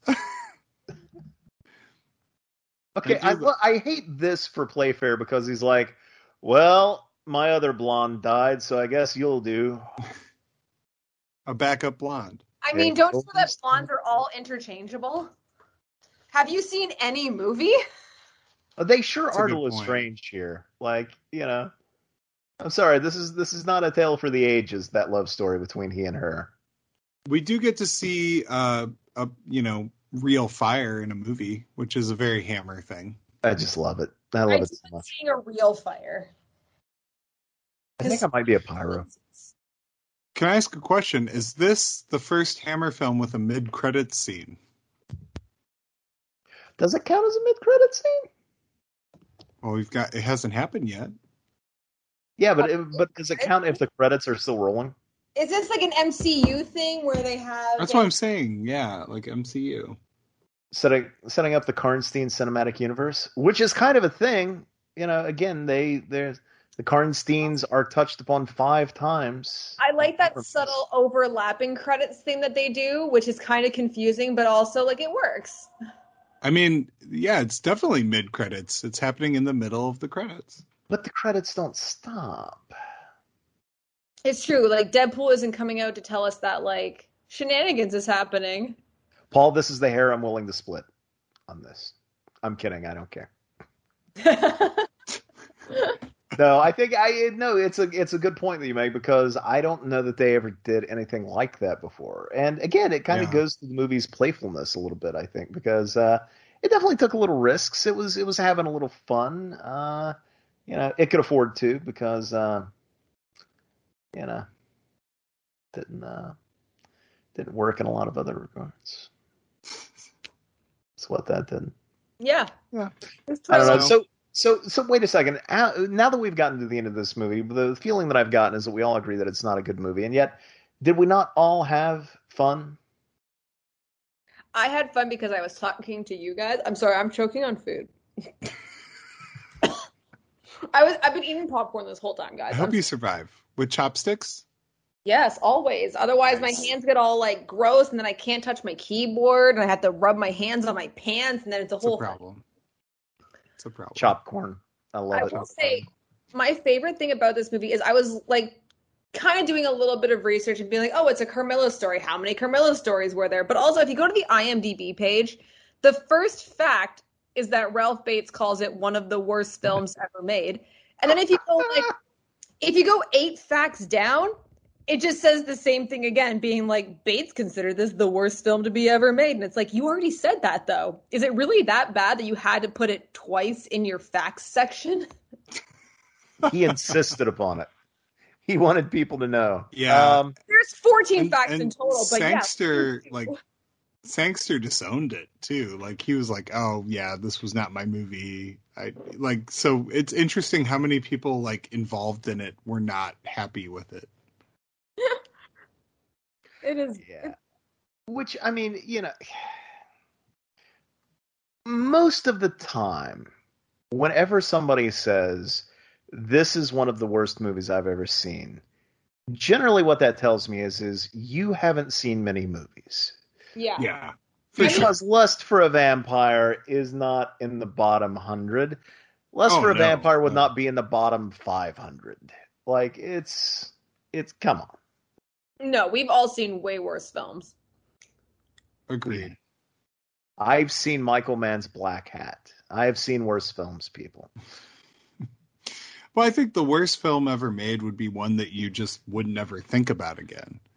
You know, like a movie that that sticks in your mind on some level.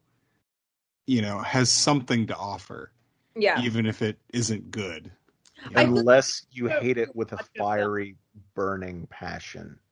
Yeah. Cough, the Wicker Man remake. Cough. Or like Rob Zombie's Halloween. Hey. Wow. I mean, yeah, but wow. I I know I'm not supposed to like not like something Rob Zombie did, but I'm sorry. Who said that? You, like you, it. you can who- who dislike Rob Zombie to your heart's content. I like Rob Zombie. I just don't like his Halloweens. You say that, and I don't believe you though. I like majority of his films, but I respect what he does. Yeah, and I'm looking forward to the Monsters. I'm looking forward to I. I, I have faith that that will be good. and I like Lords of Salem and like Mhm. I like music and his music videos, and I just feel like his movies are an extension of himself. And Truth. Lords of I will Salem is awesome. It is weird that we've come around to Rob Zombie on this because the opening credit sequence of this movie, weirdly enough, with the uh, the credits and the freeze frames, kind of reminded me of The Devil's Rejects. Hmm. And I think he pulls a lot from like obviously he gets a lot from like 70s grindhouse cinema, but I think his influences are varied enough that I'm sure he is a huge Hammer fan. I'm sure I'm he does sure, pull. yeah. it surprise Like if me. you watch Oh, sorry, I'll go ahead. oh, it just wouldn't surprise me if he was a, a Hammer fan. Yeah, like and you know, definitely like classic British horror that makes sense to me because I don't know have either of you seen Blood on Satan's Claw, the Tigon film? No, I haven't. No. Okay. Oh my god, both okay. Please, if you watch nothing else, if you have a way to watch that movie, watch it so we can talk about it next week. It is a fucking masterpiece. Uh, but I will say this: the climax of the movie is all of the action, like all the events. It's all in slow motion and very, very slow motion with like this pounding, driving score and it it it's you you watch it and it's just kind of like oh that's where Rob Zombie gets part of his aesthetic. That's where the opening of the Devil's Rejects came from. Like when they're storming house that's where this sequence came from and that sequence came from. So uh, I don't know but the movie is the movie is superb. Like if you dig 70s era like Hammer and Amicus like you're gonna love Blood on Satan's Claw. You're you're just gonna adore it. Plus it's folk horror. So I love folklore. It it, it you know it rubs elbows comfortably with the Wicker Man Mm. All right, I'm game. It's on Tubi. I'll watch it. Is it real? Okay, rock on. Paul, you you on the Blu-ray? I feel it.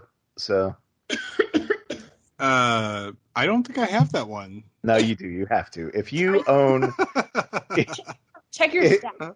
if you own Okay. Open Windows, you own Blood on Satan's Claw. I'm willing it so. On- oh That's shit, I, supposed to be that you just own open windows and you forgot. I do own it. what was that? Was that Severin? yes, Did I buy the Severin sale? that Because I didn't. Because I didn't learn my lesson. still waiting on that blood for Dracula. Uh, mine, mine has shipped, ha- but it has not arrived. Has it shipped, or have they printed a It label says in Arizona? shipped. I mean, uh, I got an email that said it shipped, but I also ordered Kurt Russell and Goldie Hawn and Overboard, so I'm waiting for that Okay. too. That's a perfect. That- What did I? What was the Paul? What was the name of the movie that I'm gonna look it up here real quick. What? Uh, they, I have, I don't even give a rat's ass about the movie, and I usually don't give a rat's ass about special slipcovers.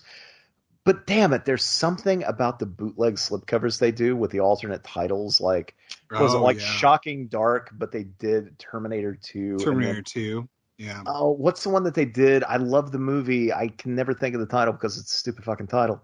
Um, something something killer, but the slipcover was Texas Chainsaw Three. Um, Killer. I don't know. Oh, it's really good. It has one of the goofiest fucking sequences I've ever seen in a movie, where a woman holds a guy at gunpoint in a restroom uh, after he's followed her in there, and the way she keeps him in the bathroom so she can make a quick escape is she makes him take his jeans off. Uh, and Are you talking put about Night Killer? Night Killer, Paul. Thank you. Uh, Night Killer. So she forces him at gunpoint to take off his blue jeans and shove them in the toilet and to soak them and to take off his shirt. So he's basically stranded in his uh, his tidy whities as she she makes her escape. And instead of just staying in there, like he races out after her, only to catch weird looks from the uh, the hotel manager, the guy, the clerk behind the desk, whoever. and his response to look at the guy to try and explain why he's uh, he's nearly nude is, "I was molested in the little boy's room." Said with a straight face. My God. movie's terrible. Um, but I love it. Did- so much fun. Did you see they're doing Drop Dead Fred? Yeah, I'm gonna have to.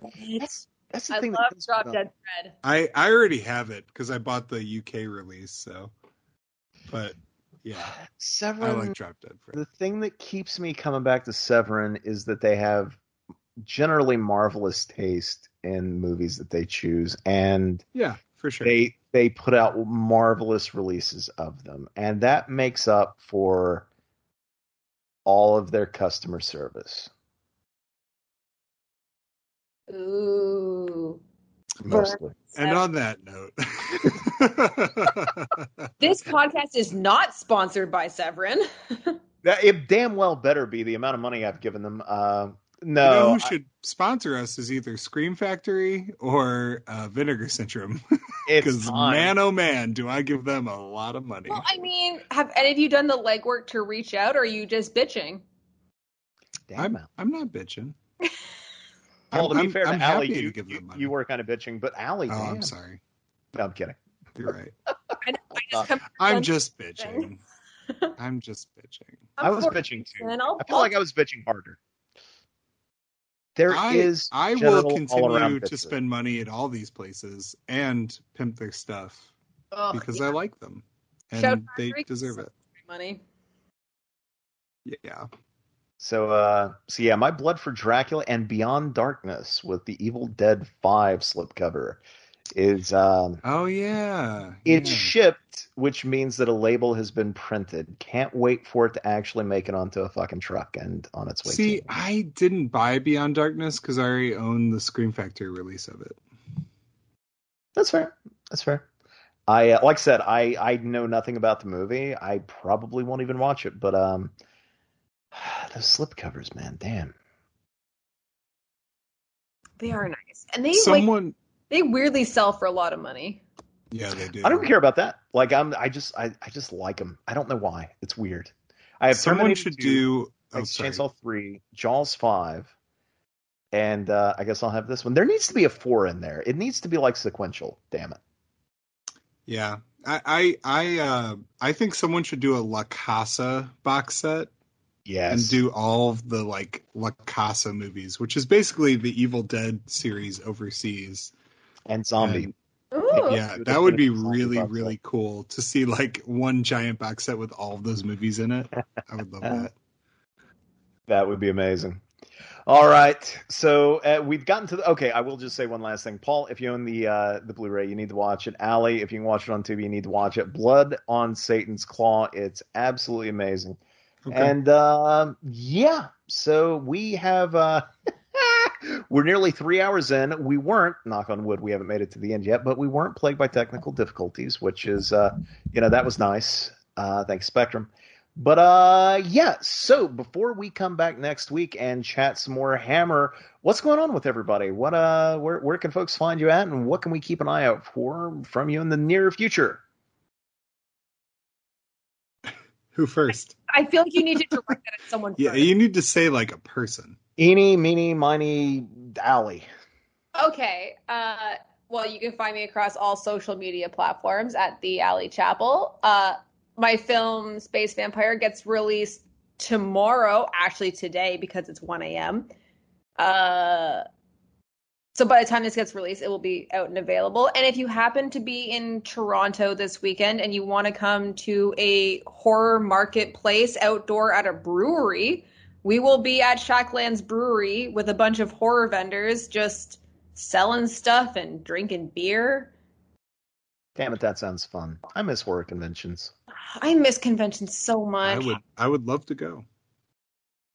One day, someday, we need to have a Scream Addicts meetup at some place. We need to like for the final episode like we need to do what will it be probably the lodge still which is kind of a bummer of a movie to to Okay. end on First of but all, that- our movie should either be Dracula Dead and Loving It or Young Frankenstein. Yeah, our our final thing could be maybe more of like a, top ten hammer or something. Like we Yeah. like we go back through and like do our each personal favorites or top five or you know something like more general.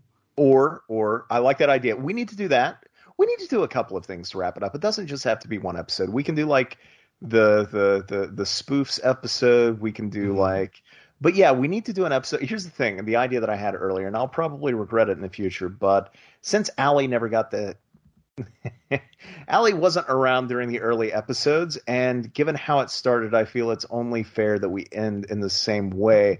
Oh, we need we need to do What are you suggesting? getting hammered in the Hammer Pub for the final episode. But I feel like we should all be together for that. Like we should be in an actual Oh, pub. yes. Let us live stream. I mean, I'll do it. Exactly yeah, that. We could we could figure this out.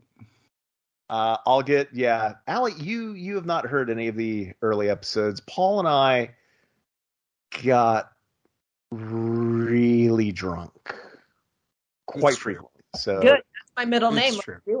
Like really drunk. Like uh, we, we could like go yeah we could go somewhere like rent out a room at like a bar or something and with a tv in it and like play the movie and do it live that could be pretty fun They did something at a convention once. There was a horror hound where uh, the Dead Pit Radio guys, I don't know if you're familiar with them, they actually did a live commentary for uh, oh, it's the movie with uh, Jake, Body by Jake, that dude. Um, Eddie Pena was the director. It's a terrible slasher movie. It's like Home Sweet Home or something like that.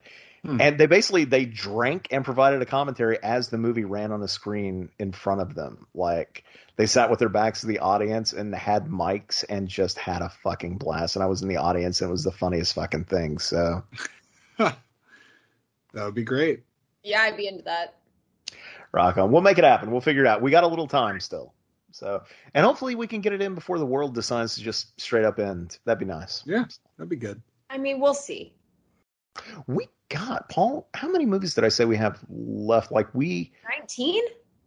yeah, we're not gonna make it in time. I thought if there was any way we could, we've got do a it- bunch I mean, If we could do it by well October, and and honestly too there's some older sort of non big horror hammer movies that we could like go back and sort of like cover in groups if we wanted Mm. That's what i was thinking do that. All right. So, Allie, that is uh that's that's what uh Space Vampire is out tomorrow. Don't you have another movie that's out very shortly too?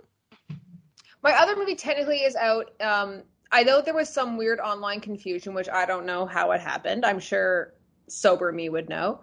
Uh, but Girl with a Straight Razor is actually being released in October. But I think originally it was supposed to be released this month, and I think that's why there was some confusion. Okay. But so far, it's just that, and then this thing that's happening this weekend, where if you're in Toronto and you want to come drink with me at a brewery and maybe spend some of your hard-earned money, then like let's put up. I'll be there for a time.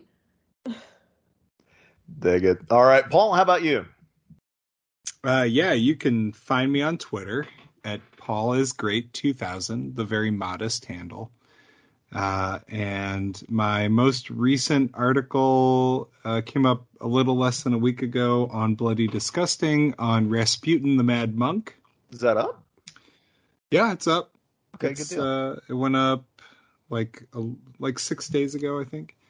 Um, so that's there, and then uh, next next month uh, will be X the Unknown.